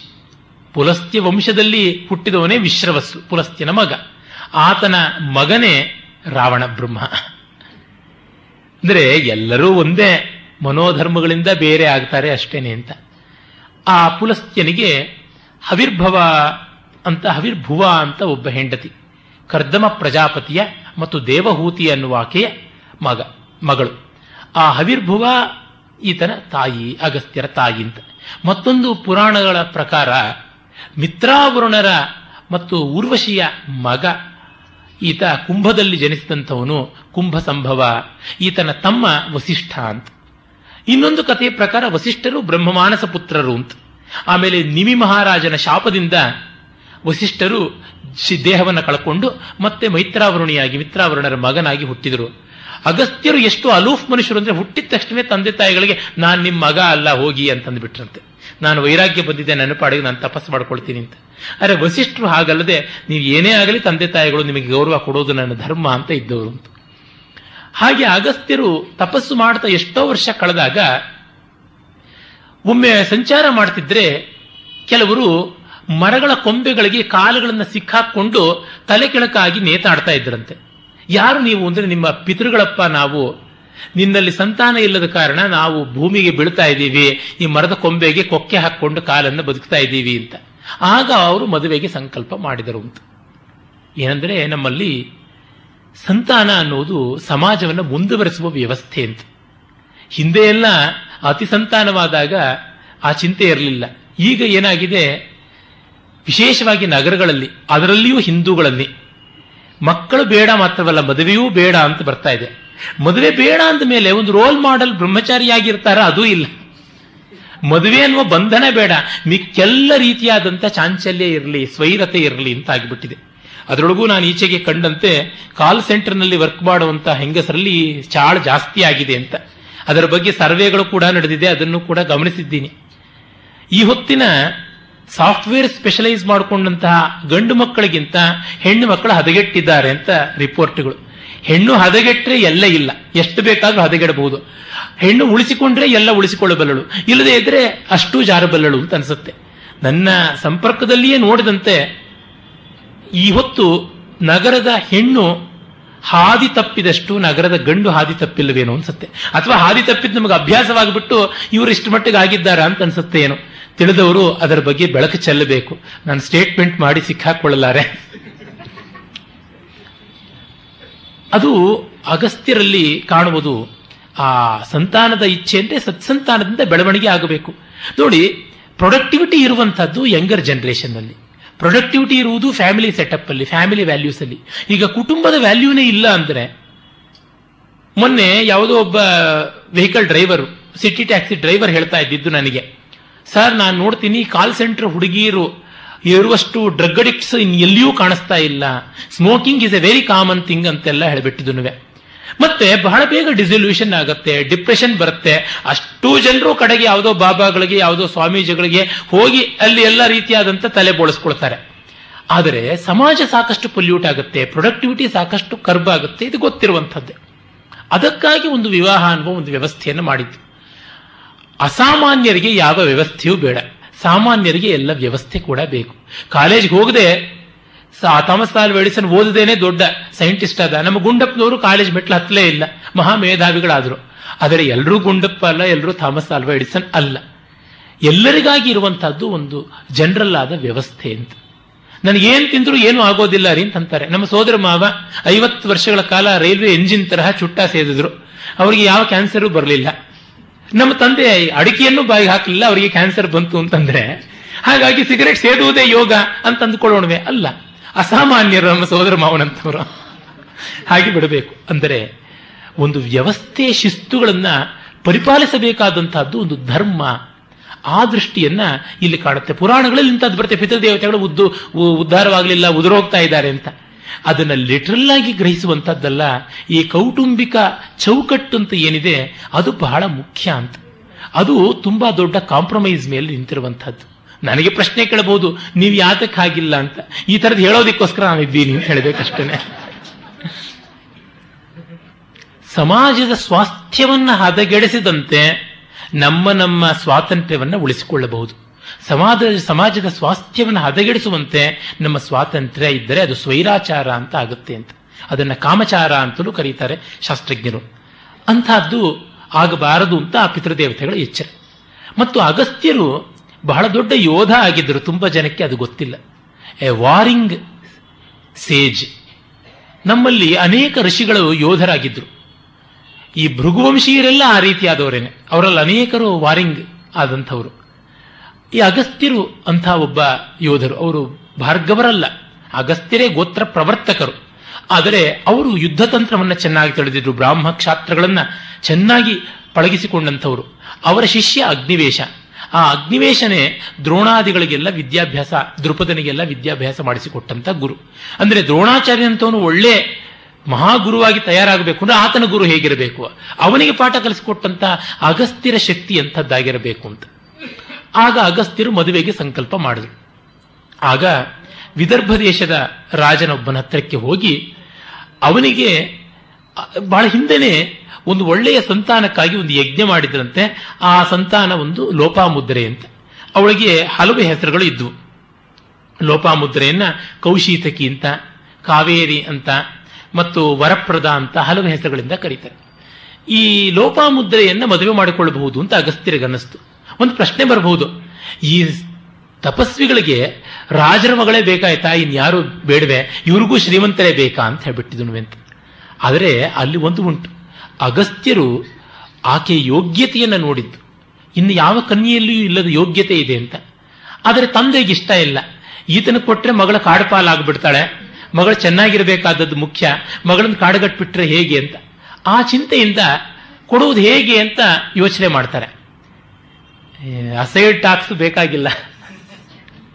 ಆಗ, ಆ ಲೋಪಾಮುದ್ರೆ ತಂದೆ ಹೇಳ್ತಾಳೆ, ತಂದೆ, ನಾನು ನವಯೌವನೆಯಾಗಿ ಯಜ್ಞಕುಂಡದಲ್ಲಿ ಹುಟ್ಟಿದವಳು. ನಾನು ಹಾಗೆ ಹುಟ್ಟುವುದಕ್ಕೆ ಕಾರಣಭೂತನಾದಂಥ ಮಹರ್ಷಿ ಈತ. ಆತನಿಗೆ ಒಳ್ಳೆಯದಾಗುವಂತೆ ಇದ್ದರೆ ನನಗದು ಒಳ್ಳೆಯದಾಗುತ್ತೆ ನೀನು ಯೋಚನೆ ಮಾಡಬೇಡ. ನಾನು ಆತನನ್ನು ಮದುವೆ ಆಗ್ತೀನಿ ಅಂತ. ನಮ್ಮಲ್ಲಿ ಈ ತರಹ ರಾಜಕುಮಾರಿಯನ್ನ ಮದುವೆ ಆದಂತಹ ಋಷಿಗಳು ಕೆಲವರಿದ್ದಾರೆ. ಅವರಲ್ಲಿ ಜಮದಗ್ನಿ ಒಬ್ಬ ರೇಣು ಮಹಾರಾಜನ ಮಗಳು ರೇಣುಕಿಯನ್ನು ಮದುವೆಯಾಗಿದ್ದು ಅದೇ ರೀತಿಯಾಗಿಯೇ ದದೀಚಿ ಅಥವಾ ದಧ್ಯಂಚ ಮದುವೆ ಆಗಿದ್ದು ಉಂಟು ಅಂತ ಹೇಳ್ತಾರೆ. ಇರಲಿ. ಆಮೇಲೆ ಆ ಅಗಸ್ತ್ಯರು ಲೋಪಾಮುದ್ರೆಯನ್ನು ಮದುವೆ ಆದಾಗ ಲೋಪಾಮುದ್ರೆ ಹೇಳ್ತಾಳೆ, ನೀವು ನನಗೆ ರಾಜಕುಮಾರಿ ತರ ನಡೆಸ್ಕೊಂಡ್ರೇನೆ ನಾನು ಸಂಸಾರ ಹುಡಕ್ ಬರೋದು ಅಂತ. ರಾಜಕುಮಾರಿಗೆ ಬೇಕಾದ ಅನುಕೂಲ ಮಾಡಿಕೊಳ್ಬೇಕು. ಅದಕ್ಕಾಗಿ ಅವರು ಹಲವು ರಾಜರುಗಳನ್ನು ಆಶ್ರಯಿಸ್ತಾರೆ. ಮಾವನ್ನೇ ಕೇಳಬಹುದಾಗಿತ್ತಲ್ಲ ಅಂದ್ರೆ ಮಾವನನ್ನ ಕೇಳಬಾರದು. ಹೆಣ್ಣನ್ನ ಕೊಟ್ಟ ಮಾವನ ಹತ್ರ ಏನನ್ನೂ ಕೇಳಬಾರದು ಅಂತ ಧರ್ಮಶಾಸ್ತ್ರ. ಆತ ಕನ್ಯೆಯನ್ನ ಕೊಟ್ಟು ಉದ್ಧಾರ ಮಾಡಿದ ಮೇಲೆ ಇನ್ನು ಯಾವುದನ್ನು ಬಯಸೋದು ಕೂಡ ಪಾತಕ ಆಗುತ್ತೆ ಅಂತ. ಪ್ರದಕ್ಷಿಣೆ ಬಗ್ಗೆ ನಮ್ಮ ಕಾಲದ ಕಲ್ಪನೆ ಏನಿತ್ತು, ಪ್ರಾಚೀನ ಕಾಲದ ಕಲ್ಪನೆ ಅಂತ. ಆಗ ಒಬ್ಬ ರಾಜನನ್ನು ಹೋಗಿ ಯಾಚನೆ ಮಾಡೋಣ ಅಂತ ಅಗಸ್ತ್ಯರು ಮೊದಲಿಗೆ ಒಬ್ಬ ರಾಜನ ಹತ್ರಕ್ಕೆ ಹೋಗ್ತಾರೆ. ಆತ ಶ್ರುತರ್ವ ಅಂತ. ಶ್ರುತರ್ವಾಣ, ಅವನು ಶ್ರುತರ್ವ ಅಥವಾ ಶ್ರುತರ್ವಾಣ ಅಂತ. ಅವನು ಶ್ರುತರ್ವ ಮಹಾರಾಜನ ಹತ್ರಕ್ಕೆ ಹೋಗಿ ಕೇಳ್ತಾರೆ. ಅಪ್ಪ, ಆ ಕೇಳುವ ಮಾತು ಬಹಳ ಚೆನ್ನಾಗಿದೆ. ವಿತ್ತಾರ್ಥಿರ್ನ್ ವಿತ್ತಾರ್ಥಿನ ಮನುಪ್ರಾಪ್ತಂ ವಿದ್ಧಿಮಾಂ ಪೃಥಿವೀಪತೆ, ಯಥಾಶಕ್ತ್ಯವಿಹಿಂಸಾ ಸ್ಯಾತ್, ಸಂವಿಭಾಗಂ ಪ್ರಯುಚ್ಛಮೆ. ನಾನು ಧನಾಕಾಂಕ್ಷಿಯಾಗಿ ಬಂದಿದ್ದೇನೆ, ಆದರೆ ನಿನಗೆ ಶಕ್ತಿ ಇದ್ದಷ್ಟು ಪ್ರಜೆಗಳಿಗೆ ಹಿಂಸೆಯಾಗದೇ ಇರುವಂತಹ ರೀತಿಯಲ್ಲಿ ನೀನು ಸಂಪಾದನೆ ಮಾಡಿದ್ದೇನಾದರೂ ಇದ್ದರೆ ನಿನಗೆ ತೊಂದರೆ ಇಲ್ಲದೆ ಇದ್ದರೆ ಅಂತಹ ದುಡ್ಡು ಕೊಡು ಅಂತ. ನಿನಗೇನಾದ್ರೂ ಸರ್ಪ್ಲಸ್ ಆಗಿದ್ದರೆ ಕೊಡು. ನನಗೆ ಕೊಡಬೇಕು ಅಂತ ಪ್ರಜೆಗಳಿಗೆ ಟ್ಯಾಕ್ಸ್ ಮಾಡಬೇಡ. ಮತ್ತೆ ನನಗೆ ಕೊಡಬೇಕು ಅಂತ ನೀನು ತೊಂದರೆಗೆ ಒಳಗಾಗಬೇಡ ನಿನ್ನ ಬೊಕ್ಕಸದಲ್ಲಿ ಏನಾದರೂ ಎಕ್ಸ್ಟ್ರಾ ಇದ್ದರೆ ಕೊಡು ನನಗೆ ಅಂತ. ಆಗ ಈ ಶ್ಲೋಕದಿಂದ ಗೊತ್ತಾಗುತ್ತೆ ಮಹಾರಾಜರಾಗ ಬಜೆಟಿಂಗ್ ಎಲ್ಲ ಚೆನ್ನಾಗಿ ಮಾಡ್ತಾ ಇದ್ರು. ಅದು ಮಾತ್ರವಲ್ಲ ಬಜೆಟ್ನ ಎಲ್ಲ ಲೆಕ್ಕ ಪತ್ರಗಳನ್ನು ಇಟ್ಕೊಂಡಿದ್ರು ಅಂತ. ತುಂಬಾ ಜನಕ್ಕೆ ಗೊತ್ತಿಲ್ಲ. ಪ್ರಾಚೀನ ಭಾರತೀಯರು ಡಾಕ್ಯುಮೆಂಟ್ಸೇ ಇಡ್ತಾ ಇರಲಿಲ್ಲ. ಯಾರೋ ಬ್ರಿಟಿಷರು ಹೇಳಿಬಿಟ್ರು ನಾವು ಪಾಠ ಕಲ್ತ್ಕೊಂಡು ಬಂದ್ಬಿಟ್ವಿ. ಪ್ರತಿಯೊಂದು ಶಾಸನದ ಎರಡೆರಡು ಪಾಠ ಇರ್ತಾ ಇತ್ತು. ಎರಡೆರಡು ಕಾಪಿ ಫಾರ್ ಎಕ್ಸಾಂಪಲ್ ಒಬ್ಬ ಯಾವುದೋ ಒಂದು ಅಗ್ರಹಾರಕ್ಕೆ ದಾನ ಕೊಟ್ಟಿದೆ ಅಂತಂದ್ರೆ ರಾಜ, ಅದು ಹದಿನೆಂಟನೇ ಶತಮಾನದವರೆಗೂ ಇದ್ದಂಥದ್ದವೆಲ್ಲ. ಆ ದಾನ ಶಾಸನವನ್ನ ತಾಮ್ರಪತ್ರದ ಮೇಲೆ ಬರೆಸ್ತಾ ಇತ್ತು ಬರೆಸಿ ಅವನಿಗೆ ಕೊಡ್ತಾ ಇತ್ತು ಮತ್ತೆ ಇನ್ನೊಂದು ಕಾಪಿಯನ್ನ ಮಹಾರಾಜ ತನ್ನ ಬೊಕ್ಕಸದಲ್ಲಿ ಇಟ್ಕೊಳ್ತಾ ಇದ್ದ. ಅವೆಲ್ಲವನ್ನೂ ಕೂಡ ಅಭಿಲೇಖ ಶಾಲೆ ಅಂತ ಅಲ್ಲಿ ಇಡಿಸ್ತಾ ಇದ್ರು. ಇನ್ನ ಪಬ್ಲಿಕ್ ಆಗಿರ್ತಕ್ಕಂಥ ಶಾಸನ ಅಂತಾದ್ರೆ ಅದರ ಕಾಪಿನ ಆಯಾ ಊರಿನ ಪಂಚಾಯಿತಿಗಳು ಯಾವ್ದಿರುತ್ತೆ? ಅಲ್ಲಿ ಒಂದು ಮಾಡಿಸ್ತಾ ಇದ್ರು. ಪಬ್ಲಿಕ್ ಪ್ಲೇಸ್ ಅಲ್ಲಿ ಶಿಲಾಶಾಸನವಾಗಿ ಕೆತ್ತಿಸ್ತಾ ಇದ್ರು. ರಾಜನ ಅರಮನೆಯಲ್ಲಿ ಒಂದು ಕಾಪಿ ಇರ್ತಾ ಇತ್ತು. ಹೀಗಿರ್ತಾ ಇತ್ತು. ಮತ್ತೆ ಎಲ್ಲವೂ ಸರಿಯಾಗಿದೆ ಅಂತ ವೆರಿಫೈ ಮಾಡಬೇಕಾಗಿತ್ತು. ಡ್ರಾಫ್ಟ್ ಮಾಡೋರು ಒಬ್ಬರು ಫೇರ್ ಕಾಪಿ ಮಾಡುವಂಥವ್ರೊಬ್ಬರು ಮತ್ತೆ ಅದನ್ನ ಇವುಗಳ ಮೇಲೆ ಕೆತ್ತುವಂಥವರೊಬ್ಬರು ಇವರುಗಳ ಹೆಸರುಗಳೆಲ್ಲ ಅಲ್ಲಿ ಹಾಕ್ತಾ ಇದ್ರು, ಮತ್ತೆ ಅದಕ್ಕೆ ಸಾಕ್ಷಿಗಳು ಯಾರಾದರೂ ಇದ್ರೆ ಅವರುಗಳ ಹಸ್ತಾಕ್ಷರ, ಮುದ್ರೆ ಈ ಥರದ್ದೆಲ್ಲ ಇರ್ತಾ ಇತ್ತು. ಅದನ್ನೆಲ್ಲ ಮಾಡಿ ಕೊಡ್ತಾ ಇದ್ರು. ಅಷ್ಟು ವ್ಯವಸ್ಥೆ ಇರ್ತಾ ಇತ್ತು. ಆ ಆಯವ್ಯಯದ ಪಟ್ಟಿಯನ್ನು ತೋರಿಸ್ತಾನೆ. ತತ ಆಯವ್ಯಯವು ಪೂರ್ಣವು ತಸ್ಮೈ ರಾಜ ನಿವೇದಯತ್ ಅದೆಲ್ಲವನ್ನು ತಂದು ಮುಂದೆ ಇಡ್ತಾನೆ. ಅಥೋ ವಿದ್ವನ್ ಉಪಾದತ್ವ ಯದತ್ರ ವಸುಮನ್ಯಸೆ. ನೋಡಿ, ನನ್ನ ಬಜೆಟ್ ಹೀಗಿದೆ. ಇದು ಆಯವ್ಯಯ ಪಟ್ಟಿ. ನಿಮಗೇನಾದರೂ ಇಲ್ಲಿ ಎಕ್ಸ್ಟ್ರಾ ಇದೆ ಅಂತ ಅನಿಸಿದರೆ ನೀವು ಕೇಳಿ ನಾನು ಕೊಡ್ತೀನಿ ಅಂತ. ಇವರು ಪೂರ್ಣವಾಗಿ ಅದನ್ನು ನೋಡ್ತಾರೆ. ತತ ಆಯವ್ಯಯವು ದೃಷ್ಟ ಸಮೌ ಸಮ, ಸಮೌ ಸಮಮತಿರ್ದ್ವಿಜ. ಅವಷ್ಟು ಕರೆಕ್ಟಾಗಿ ಯಾವುದು ಕ್ರೆಡಿಟ್ಟು, ಯಾವುದು ಡೆಬಿಟ್ಟು ಪೈ ಟು ಪೈ ಕರೆಕ್ಟಾಗಿ ಟ್ಯಾಲಿ ಆಗಿದ್ದು ನೋಡಿ ಅಪ್ಪ, ನಾನು ನಿನ್ನನ್ನು ಏನು ಕೇಳಲಿ, ಎಲ್ಲ ಸರಿಯಾಗಿದೆ, ನಾನು ಹೋಗ್ತೀನಿ, ಇನ್ನೊಬ್ಬ ರಾಜನ ಹತ್ರ ಅಂತ ಹೇಳಿಬಿಟ್ಟಿದ್ದನು ಅವರು ಮತ್ತೆ ಬೃದ್ಧಾಶ್ವನ ಹತ್ರಕ್ಕೆ ಹೋಗ್ತಾರೆ. ಬ್ರದ್ನಾಶ್ವನ ಹತ್ರವೂ ಇದೆ.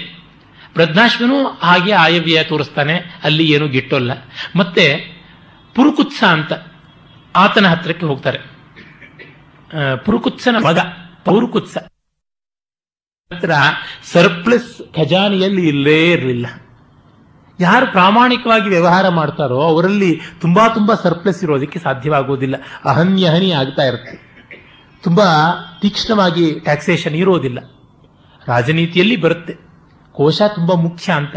ಅದೇ ಸಂದರ್ಭದಲ್ಲಿ ಕೋಶವನ್ನು ತುಂಬಲೇಬೇಕು ಅಂತ ಪ್ರಜೆಗಳನ್ನು ದೌರ್ಜನ್ಯದಿಂದ ಹಿಂಸೆ ಮಾಡಬಾರದು. ಹೂಗಳನ್ನು ಹೇಗೆ ಬಿಡಿಸ್ಕೊಳ್ತಾರೋ ಹಾಗೆ ಬಿಡಿಸ್ಕೊಳ್ಬೇಕು. ಇಜ್ಜಲು ಮಾಡುವನು ಮರ ಕಡಿಯೋ ಹಾಗೆ ಕಡಿಯಬಾರದು ಅಂತ ಮಹಾಭಾರತವು ಸೇರಿದಂತೆ ಎಲ್ಲ ರಾಜನೀತಿಯ ಉಪಾಖ್ಯಾನಗಳಲ್ಲಿ, ರಾಜನೀತಿ ಗ್ರಂಥಗಳಲ್ಲಿ ಬರುತ್ತೆ. ಆಗ ದಕ್ಷಿಣ ಭಾರತಕ್ಕೆ ಬಂದರೆ ಅಲ್ಲಿ ಇಲ್ವಲ ಮತ್ತು ವಾತಾಪಿ ಅಂತ ಇದ್ದಾರೆ ಅವರ ಹತ್ತಿರ ಕೇಳೋಣ. ಅವರು ಅಸುರರು. ಅಸುರರು ಅಂದ್ರೆ ಬೇರೆ ಯಾರೂ ಅಲ್ಲ. ದೇವಾಸುರರು ಸಹೋದರರು ಅಂತ ತಾನೆ. ಅವರನ್ನು ಕೇಳೋಣ ಅಂತ. ಅವರಾದರೂ ಯಾರು? ದುರ್ವಾಸನ ಮಕ್ಕಳು. ಅಜಮುಖಿ ಅಂತ ಒಬ್ಬ ರಾಕ್ಷಸಿ. ದುರ್ವಾಸನ ಸಂತಾನ. ಇದು ಯಕ್ಷಗಾನದ ಪ್ರಸಂಗಗಳಲ್ಲಿ ಕೂಡ ತುಂಬಾ ಚೆನ್ನಾಗಿ ಬರುತ್ತೆ. ಕುಮಾರ ವಿಜಯ ಅಂತ ಮುದ್ದಣ ಕವಿ ಒಂದು ಪ್ರಸಂಗ ಬರೆದಿದ್ದಾನೆ. ಅದರೊಳಗೆ ಅಜಮುಖಿ ಮತ್ತು ದುರ್ವಾಸರ ಪರಿಣಯದ ಸಂದರ್ಭ ಕೂಡ ಬರುತ್ತೆ. ಬಹಳ ತಮಾಷೆಯಾಗಿರತಕ್ಕಂಥ ಭಾಗ ಅದು. ತುಂಬಾ ಸೊಗಸಾದ ಹಾಡುಗಳು ಕೂಡ ಬರ್ತವೆ. ಮುದ್ದಣನ ಕಾವ್ಯ ಪ್ರೌಢಿಮೆ, ಪ್ರಾಸಾನುಪ್ರಾಸಗಳ ಪಾಠವ ಅಲ್ಲಿ ಗೊತ್ತಾಗುತ್ತೆ. ಇರಲಿ. ಆ ಅಜಮುಖಿ ಮತ್ತು ದುರ್ವಾಸರ ಸಂತಾನ ಈ ವಾತಾಪಿ ಮತ್ತು ಇಲ್ವಲ. ಅವರು ತುಂಬ ಶ್ರೀಮಂತ ರಾಜರು ಅಂತ. ಸಹಜವೇ. ಅವರು ಮೆಟೀರಿಯಲಿಸ್ಟ್. ಅಸುರ ಅಂದ್ರೆ ಮೆಟೀರಿಯಲಿಸ್ಟ್ ಅಂತ. ಸುರ ಅಂದ್ರೆ ಸ್ಪಿರಿಚುವಲಿಸ್ಟ್ ಅಂತ. ಅಷ್ಟೇ ವ್ಯತ್ಯಾಸ, ಇನ್ನೇನೂ ಇಲ್ಲ. ನೋ ರೇಷಿಯಲ್ ಡಿಫ್ರೆನ್ಸ್ ಮನೆಯಲ್ಲಿಯೇ ಅಣ್ಣ ಮೆಟೀರಿಯಲಿಸ್ಟ್ ಆಗಿರ್ಬೋದು, ತಮ್ಮ ಸ್ಪಿರಿಚುವಲಿಸ್ಟ್ ಆಗಿರ್ಬೋದು. ಒಬ್ಬ ಒಂದು ಕಾಲದಲ್ಲಿ ಮೆಟೀರಿಯಲಿಸ್ಟ್ ಆಗಿ ಮತ್ತೊಂದು ಕಾಲದಲ್ಲಿ ಸ್ಪಿರಿಚುವಲಿಸ್ಟ್ ಆಗಿರ್ಬೋದು. ಹಾಗಾಗಿ ಈ ಮನೋಧರ್ಮಕ್ಕೂ, ಜಾತಿಗಳಿಗೂ, ಜನಾಂಗಗಳಿಗೂ ಸಂಬಂಧ ಇಲ್ಲ. ಅದನ್ನು ಮತ್ತೆ ಮತ್ತೆ ಹೇಳಬೇಕು. ಆ ವಾತಾಪಿ ಇಲ್ವರ ಹತ್ರಕ್ಕೆ ನೋಡಿ, ಇವರು ಬೇರೆ ರೇಸುಗಳಾಗಿದ್ದಿದ್ರೆ ಇವರು ಬಂದ ತಕ್ಷಣ ಇವನನ್ನ ತಿರಸ್ಕರಿಸಬೇಕಾಗಿತ್ತು. ತಿರಸ್ಕರಿಸಲಿಲ್ಲ. ಈ ಮೂರು ಜನ ರಾಜರು ಜೊತೆಗೆ ಬರ್ತಾರೆ. ನಮಗೂ ಕೂಡ ಸ್ವಲ್ಪ ಬಜೆಟ್ ಅಲ್ಲಗಲ್ಲಿಗೆ ಆದರೆ ಕಷ್ಟ. ಸ್ವಲ್ಪ ಸರ್ಪ್ಲಸ್ ಇರುವಂತ ಯಾರಾದರೂ ಏನಾದರೂ ಮಹಾನುಭಾವರು ತುಂಬ ಅಮಾಸ್ ಮಾಡ್ಕೊಂಡಿದ್ರೆ ನಮಗೂ ಸಿಗಲಿ ಅಂತ. ಹೇಳ್ತಾರೆ. ನಿಮಗೂ ಏನಾದರೂ ಸಿಕ್ಕರೆ ಕೊಡಿಸ್ತೀನಪ್ಪ, ಬನ್ನಿ ನಿಮ್ ನನ್ನ ಜೊತೆ ಅಂತ. ಆ ಮೂರು ಜನ ರಾಜರು ಕೂಡ ಬರ್ತಾರೆ. ಅವರು ಬಂದದ್ದು ದಕ್ಷಿಣ ಭಾರತಕ್ಕೆ ಅಂತಂದೆ ಸ್ಥಳ ಪುರಾಣಗಳ ಪ್ರಕಾರ ನಮ್ಮ ಬಾದಾಮಿ ಅಂತಿದೆಯಲ್ಲ, ವಾತಾಪಿಪುರ ಅಂತ ಅಲ್ಲಿಗೆ ಬಂದದ್ದು ಅಂತ. ಬಂದು, ಆ, ಇಲ್ವಲ ಗೊತ್ತೇ ಇದೆ ನಿಮಗೆ ಆ ಕಥೆ. ವಾತಾಪಿಯನ್ನ ಮೇಕೆಯ ರೂಪದಲ್ಲಿ ಬದಲಾಯಿಸಿ ಕೊಂದು ಬಡಿಸ್ತಾ ಇದ್ದ, ತಿಂದವರೆಲ್ಲ ಸತ್ತು ಹೋಗ್ತಾ ಇದ್ರು, ಅವರನ್ನೆಲ್ಲ ದೋಚ್ಕೊಳ್ತಾ ಇದ್ರು ಅಂತ ಹೇಳ್ಬಿಟ್ಟಿದ್ರು ಪರ್ವರ್ಟ್ಸ್, ಈ ರೀತಿಯಾದಂಥ ಸ್ಯಾಡಿಸ್ಟಿಕ್ ಆಟಿಟ್ಯೂಡ್ ವೇದದಲ್ಲಿ ಪಣಿಗಳು ಅಂತ ಇದ್ರು. ಅವರು ದಸ್ಯುಗಳು ಅಂತ ಇದ್ರು. ಆ ಶಿಷ್ಟದೇವರು ಅಂತ ಕರಿತಾ ಇದ್ರು. ಬರೀ ಅವರಿಗೆ ಅರ್ಥಕಾಮಗಳು ಬಿಟ್ಟರೆ ಮತ್ತೆ ಇನ್ನೇನದರ ಗೋಜೂ ಇಲ್ಲ ಅಂತವರು. ಇವರುಗಳೆಲ್ಲ ಇದೇ ವರ್ಗಕ್ಕೆ ಸೇರಿದವರು. ತುಂಬಾ ಶ್ರೀಮಂತರು. ಅವರು ಅಯಸೀಪುರ ಕಬ್ಬಿಣದ ಕೋಟಿಗಳು ಅಂದ್ರೆ ಯಾವುದನ್ನ ನಾವು ಹೂರ್ಟಿಫಿಕೇಶನ್ ಅಂತ ಕರೀತಾರೆ. ಅಂಥದ್ದು ಕೋಟಿ ಅಂತಂದ್ರೆ ಈ ವೇರ್ ಹೌಸ್ಗಳನ್ನ ಸ್ಟಾಕ್ ಹೌಸ್ಗಳನ್ನ ಎಲ್ಲ ಕಟ್ಟಿಕೊಂಡಿದ್ದಂಥದ್ದು. ಅದನ್ನ ಇಂದ್ರ ಭೇದಿಸಿ ಅವರ ಸಂಪತ್ತನ್ನು ಸೂರೆ ಮಾಡಿ ಎಲ್ಲರಿಗೆ ಹಂಚಿದ ಅನ್ನುವಂಥ ಒಬ್ಬ ರಾಬಿನ್ ಹುಡ್ ರೀತಿಯಲ್ಲಿ ಮಾಡದ ಅಂತ ಅನ್ನುವುದೆಲ್ಲ ಬರುತ್ತೆ. ಇವುಗಳಲ್ಲಿ ಪೌರಾಣಿಕವಾದದ್ದು ವಾಸ್ತವಿಕವಾದ ಎಲ್ಲ ಎಳೆಗಳು ಕೂಡ ಇವೆ. ಬಂದ ಮೇಲೆ ಅಗಸ್ತ್ಯರು ಹೇಳ್ತಾರೆ, ಈ ಅಡುಗೆಯನ್ನು ನೀವು ತಿನ್ನಬೇಡಿ, ನಾನು ತಿಂತೀನಿ ಅಂತ. ಒಂದು ಪ್ರಶ್ನೆ ಹೇಳ್ಬೋದು, ಬ್ರಾಹ್ಮಣರಿಗೆ ಮಾಂಸ ಭಕ್ಷಣ ಇತ್ತೆ ಅಂತ. ಹಿಂದಿನ ಕಾಲದಲ್ಲಿ ಇತ್ತು. ಇತ್ತು ಅಂತ ಮಾತ್ರಕ್ಕೆ ಈಗ ಮಾಡಬೇಕು ಅಂತಲಾಗಲೇ, ಅವರು ಅಯೋಗ್ಯರು ಅಂತಲಾಗಲೇ ಹಾಗೆಲ್ಲ ಏನೋ ತಗೋಬೇಡಿ. ಇದು ಕೇವಲ ವಾಸ್ತವವನ್ನು ವಿವರಿಸ್ತಾ ಇರ್ತಕ್ಕಂಥದ್ದಷ್ಟೇ ಕಾಲ ಕಾಲಕ್ಕೆ ಆಚಾರಗಳು ಬದಲಾಗುತ್ತೆ. ಹಿಂದಿನ ಕಾಲದಲ್ಲಿ ಇದ್ದರಿಂದ ಈ ಕಾಲದಲ್ಲಿ ಮಾಡಬೇಕು ಅಂದ್ರೆ, ಆ ಕಾಲದಲ್ಲಿ ಅವರು ಕಾಡು ಹೋಗ್ಬಿಡ್ತಾ ಇದ್ರು. ತಲೆ ಕೂದಲು ಬೆಳಗಾಗ್ತಿದ್ದಂತಾನೆ. ಈಗಿನವ್ರು ಹೋಗ್ತಾರೆಯೇ? ಅದು ಮಾತ್ರವಲ್ಲ, ಸುರಾಪಾನ ಅನ್ನೋದು ಪಾತಕ ಅಂತ ಆಗಿತ್ತು. ಗಂಟ್ಲಿಗಿಳಿದ್ರೆ ಎಷ್ಟು ಇಳಿಯಿತ್ತು ಅಲ್ಲಿವರೆಗೂ ಕರಗಿದ ಕಬ್ಬಿಣವನ್ನು ಅಥವಾ ಕಾದ ಕತ್ತಿಯನ್ನು ತಿಳ್ಕೊಳ್ಬೇಕು ಅಂತಿತ್ತು ಅಂತ ಮೊನ್ನೆ ಎಲ್ಲ ಹೇಳಿದೆ. ಹಾಗಾಗಿ ಅದನ್ನು ಮಾಡ್ತೀವಿ ಅಂದ್ರೆ ಅದ್ರ ಜೊತೆಗೆ ಇನ್ನೊಂದನ್ನು ಮಾಡಬೇಕಾಗತ್ತೆ. ಆಗ ಬ್ರಾಹ್ಮಣರು ಒಂದು ವಾರಕ್ಕೆ ಆಗುವಷ್ಟು ಮಾತ್ರ ಸ್ಟೋರ್ ಮಾಡ್ತಾ ಇದ್ರು. ಅದಕ್ಕಿಂತ ಒಂದು ಸ್ವಲ್ಪವೂ ಜಾಸ್ತಿ ಇಟ್ಕೊಳ್ತಾ ಇರಲಿಲ್ಲ ಅಂತೆಲ್ಲ ಬರುತ್ತೆ. ಹಾಗಾಗಿ ಕಾಲಕಾಲದ ಧರ್ಮಗಳು ಬದಲಾಗ್ತಾ ಇರ್ತವೆ. ಅದನ್ನ ದೇಶಾಚಾರಗಳು, ಸಮಯಾಚಾರಗಳು ಅಂತ ಹೇಳ್ತಾರೆ. ಇರಲಿ. ಹಾಗಾಗಿ ಇವುಗಳನ್ನ ಕಂಡು ಮೂಗು ಮುರಿಯಲೂ ಬಾರದು ಅದನ್ನು ಅನುಕೂಲ ಸಿಂಧುವಾಗಿ ಬಳಸಿಕೊಳ್ಳಲೂಬಾರದು. ಇದರಿಂದ ದೊಡ್ಡ ಇನ್ಫರೆನ್ಸ್ ಪಡ್ಕೊಳ್ಬೇಕಾದದ್ದು ಚರಿತ್ರೆ, ಜನಜೀವನ, ಸಂಸ್ಕೃತಿ ಹೇಗೆ ಬೆಳೆದು ಬಂತು, ನಮಗೆ ಆ ಮೌಲ್ಯಗಳು ಹೇಗೆ ಸಂಗತವಾಗುತ್ತೆ ಅಂತ. ಆಗ ಅಗಸ್ತ್ಯರು ವಾತಾಪೆ ಜೀರ್ಣೋಭವ ಅಂತಂದರು. ವಾತಾಪಿ ಜೀರ್ಣವಾಗಿಬಿಟ್ಟಿದ್ದ. ಮತ್ತೆ ಇಲ್ವಲ್ಲ? ಆಗ ಏನು ಮಾಡ್ದ? ನಿರುಪಾಯನಾಗಿ ಇವರಿಗೆ ಸಂಪತ್ತನ್ನು ಕೊಡ್ತಾನೆ ಅಂತ. ಅದು ಮಹಾಭಾರತದಲ್ಲಿ ಬರುವುದು. ಕೆಲವು ಕಡೆ ಇಲ್ವಲ್ಲನು ಕ್ರೋಧಾಂತನಾದ, ಅವನು ಅಗಸ್ತ್ಯರ ಕೋಪಾಗ್ನಿಗೆ ಸಿಕ್ಕು, ನಾಶನವಾದ.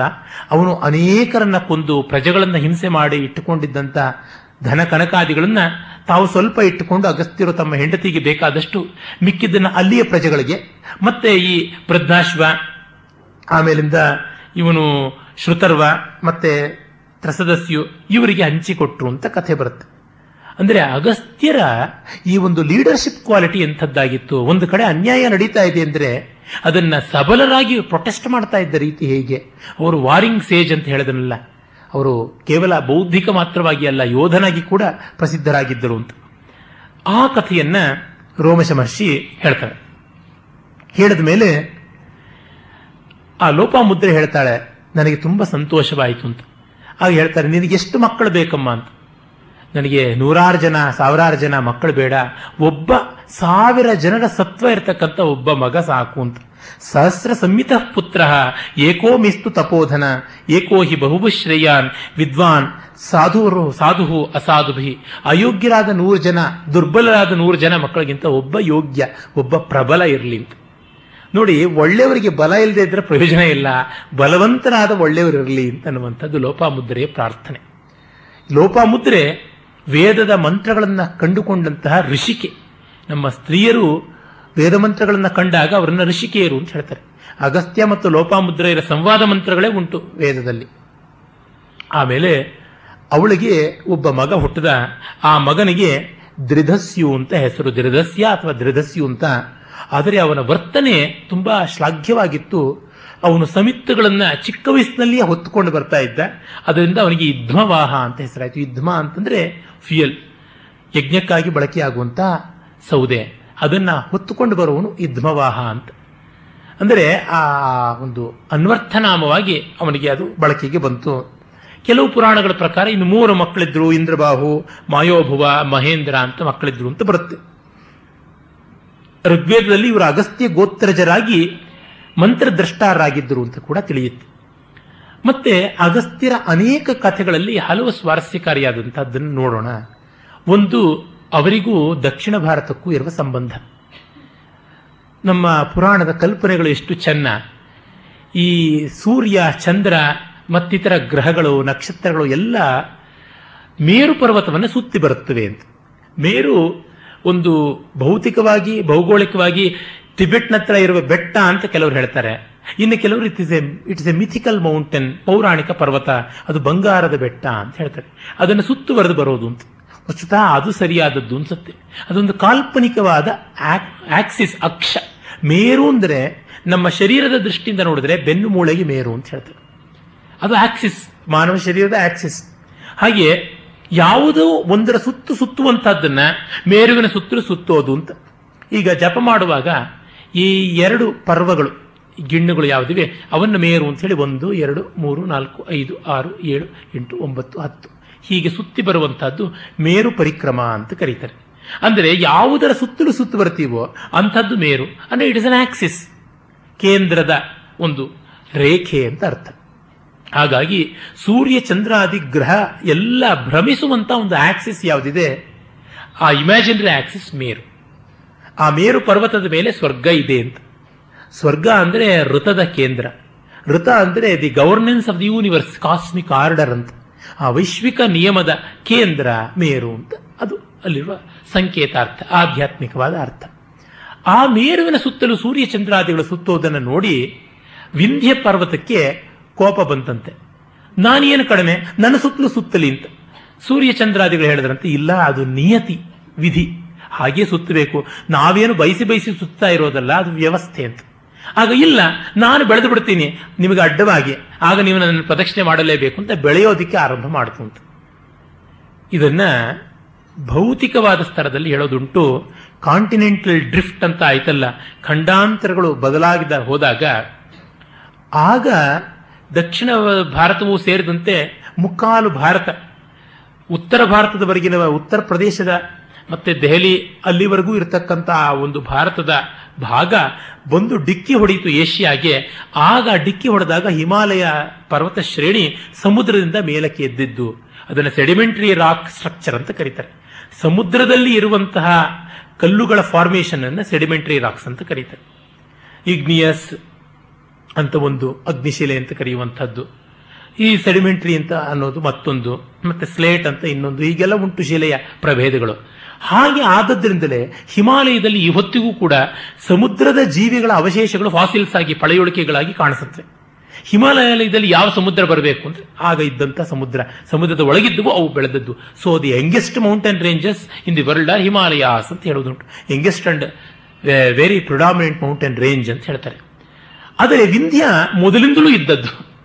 ಹೀಗಾಗಿ ವಿಂಧ್ಯ ಪ್ರಾಚೀನವಾದದ್ದು. ಅದರಿಂದ ಎತ್ತರ ಅಂತ. ಪ್ರಾಚೀನತೆಯಿಂದ ಎತ್ತರ. ಅಣ್ಣ ತಮ್ಮನಿಗಿಂತ ಎತ್ತರವಾಗಿರ್ತಾನೆ, ವಯಸ್ಸಿನಿಂದ. ಶರೀರದಿಂದ ಅಲ್ಲ. ಈ ಒಂದು ಕಲ್ಪನೆ ಹೀಗೆ ಕಥೆಯಾಗಿರಬೇಕು ಅಂತ ಕೆಲವರು ಹೇಳ್ತಾರೆ. ಇನ್ನು ಅದಕ್ಕೆ ಆಧ್ಯಾತ್ಮಿಕವಾದ ಅರ್ಥ ಏನಂದ್ರೆ, ಮೇರುವನ್ನ ಬಿಟ್ಟು ಮತ್ತೊಂದು, ಇದೆಯಲ್ಲ? ಅದು ಬೆಳೆಯುವಂಥದ್ದು ಒಂದು ಪವರ್ ಸೆಂಟರ್ ಋತ ಇದ್ದರೆ ಆ ಋತಕ್ಕೆ ವಿರುದ್ಧವಾಗಿ ಆ ತಾನು ಎದ್ದು ನಿಂತುಕೊಳ್ತೀನಿ ಅಂತಂದ್ರೆ ಅದನ್ನು ಅಗಸ್ತ್ಯ ಮೆಟ್ಟಿದಂಥದ್ದು ಅಂತ ಅಗಸ್ತ್ಯ ಅನ್ನುವ ಹೆಸರು ಬಂದದ್ದೇ ಇದರಿಂದ. ಅಗಂ ಅಸ್ಯತಿ, ಅಗಹ ಅಗಮ್ ಅಗಂ ಸ್ಥಾಯತಿ, ಅಗಹ ಸ್ಥಾನಃ ಅಂತೆಲ್ಲ ನಿರ್ವಚನ ಉಂಟು. ಅಗಂ ಅಸ್ಯತಿ ಅಂತಂದ್ರೆ ಬೆಟ್ಟವನ್ನ ಏರಿ ನಿಲ್ತ್ಕೋತಾನೆ ಅಂತ ಹೇಳ್ಬಿಟ್ಟು ಅರ್ಥ. ಇನ್ನೊಂದು ಅಗಮ್ ಸ ಅಗಹ ಸ್ತ್ಯಾನಃ ಬೆಟ್ಟ ಸ್ತಬ್ಧವಾಯಿತು ಯಾರಿಂದ? ಅಗಹ ಸ್ತ್ಯಾನಃ ಏನ? ಸಹ ಅಗಸ್ತ್ಯ. ಅಥವಾ ಅಗಂ ಅಸ್ಯತೀತಿ ಅಗಸ್ತಿ ಅಗಸ್ತಿ, ಅಗಸ್ತ್ಯ ಅಂತ ಎರಡು ರೂಪಗಳು ಉಂಟು. ಬೆಟ್ಟವನ್ನ ಮೆಟ್ಟಿ ನಿಂತವನು, ಬೆಟ್ಟದ ಬೆಳವಣಿಗೆಯನ್ನ ಸ್ತಂಭಿಸಿದವನು ಅಂತ ಅಂದ್ರೆ ಅನೃತವನ್ನ ತಡೆದಂಥವನು, ನಿವಾರಣೆ ಮಾಡದಂಥವನು. ಎರಡು ಸೆಂಟರ್ಸ್ ಇರಬಾರ್ದು, ಎರಡು ಪವರ್ ಸೆಂಟರ್ಸ್ ಇರಬಾರ್ದು. ಇಟ್ ಇಸ್ ಡೇಂಜರಸ್ ನಮಗೆ ಕೇಂದ್ರದಲ್ಲಿ ಆಗಿರುವುದದೇ. ಆ ತರಹ ಈ ಒಂದು ಅಪಾಯವನ್ನ ಅಗಸ್ತ್ಯ ಕಂಡದ್ದು. ಆಗ ಎಲ್ಲರೂ ಬೇಡ್ಕೊಳ್ತಾರೆ, ಕಾಶಿಯಲ್ಲಿ ಇದ್ದದ್ದು ದಿವೋದಾಸನ ಹತ್ತಿರ ಇದ್ದದ್ದು ಅಗಸ್ತ್ಯರು. ನಾನು ಬರ್ತೀನಪ್ಪ, ಪರವಾಗಿಲ್ಲ ಅಂತ ಹೇಳಿ ದಕ್ಷಿಣ ಭಾರತಕ್ಕೆ ಬಂದರು ಅಂತ. ಅದನ್ನು ಕೆಲವರು ಹೇಳ್ತಾರೆ, ಈ ಮೈಗ್ರೇಷನ್ ದಕ್ಷಿಣ ಭಾರತದ ಕಡೆಗೆ ಆಯ್ತಲ್ಲ, ಉತ್ತರ ಭಾರತದಿಂದ ದಕ್ಷಿಣ ಭಾರತದ ಕಡೆಗೆ ಆಯಿತು, ಅದರ ವಲಸೆಯ ಸಂಕೇತವಾಗಿ ಇದು ಅಂತ. ಆದಿಭೌತಿಕವಾಗಿ ಕೂಡ ಅರ್ಥೈಸುವುದುಂಟು. ಆ ವಿಂಧ್ಯವನ್ನ ದಾಟಿ ಬಂದದ್ದು ವಿಂಧ್ಯವನ್ನ ಮೆಟ್ಟಿ ಬಂದದ್ದರ ಸಂಕೇತ. ಅಂತ ಹೇಳಿಬಿಟ್ಟು. ಏನೇ ಇರಲಿ, ವಿಂಧ್ಯ ಪರ್ವತದಂಥ ಪರ್ವತ ಕೂಡ ಅಗಸ್ತ್ಯನ ನೋಡಿ ತಲೆಬಾಗತು ಅಂತ. ಅಥವಾ ವಿಂಧ್ಯ ಪರ್ವತವನ್ನು ಕೂಡ ಅವರು ಟ್ರೆಕ್ಕಿಂಗ್ ಮಾಡಿ ದಾಟಿಕೊಂಡು ಬರಬಲ್ಲಂತ ಸಾಮರ್ಥ್ಯಶಾಲಿಗಳಾಗಿದ್ದರು ಅಂತ ಕೂಡ ಆಗತ್ತೆ. ಹಾಗೆ ಬಂದರು ಅಂತ. ಮತ್ತೊಂದು ಕಥೆ ಉಂಟು ಸ್ಕಾಂದ ಪುರಾಣದಲ್ಲಿ.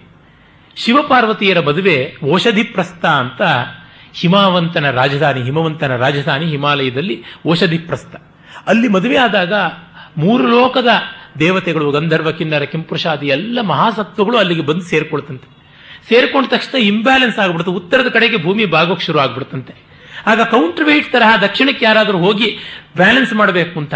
ಆಗ ಒಬ್ಬ ಅಗಸ್ತ್ಯರಿಗೆ ಸಾಧ್ಯ ಅಂತ ಹೇಳಿ ಅಗಸ್ತ್ಯರನ್ನ ಕಳಿಸಿದ್ರಂತೆ. ಆಗ ಅಗಸ್ತ್ಯರು, ನನಗೆ ಶಿವಪಾರ್ವತಿಯರ ಮದುವೆ ಮಿಸ್ ಆಗ್ಬಿಡುತ್ತಲ್ಲ ನಾನು ಏನು ಮಾಡಲಿ ಅಂತ. ತೊಂದರೆ ಇಲ್ಲಪ್ಪ, ನಿನ್ನ ಕಣ್ಣೆದರಿಗೆ ಮತ್ತೆ ಮದುವೆ ಮಾಡಿಕೊಂಡ್ರೆ ಆಯ್ತು. ನೀನು ಮೊದಲು ಹೋಗು, ಅಂತ ಶಿವ ಹೇಳದ ಅಂತ. ಆ ದೃಷ್ಟಿಯಿಂದ ಅಗಸ್ತ್ಯರು ಬಂದರು ಅಂತ. ಈ ಒಂದು ಕಥೆ ಎಷ್ಟು ಪ್ರಸಿದ್ಧವಾಗಿದೆ ಅಂದರೆ, ನಮ್ಮ ಶಿವಗಂಗೆಯಲ್ಲಿ ಕೂಡ ಅಗಸ್ತ್ಯರು ಬಂದು ಅಲ್ಲೇ ಕೂತಿದ್ದು, ಶಿವಪಾರ್ವತಿಯರು ಅಲ್ಲಿ ಬಂದು ಮದುವೆ ಮಾಡಿಕೊಂಡ್ರು ಮತ್ತೆ, ತಂಜಾವೂರಿನಲ್ಲಿ ಮದುವೆ ಮಾಡಿಕೊಂಡ್ರು.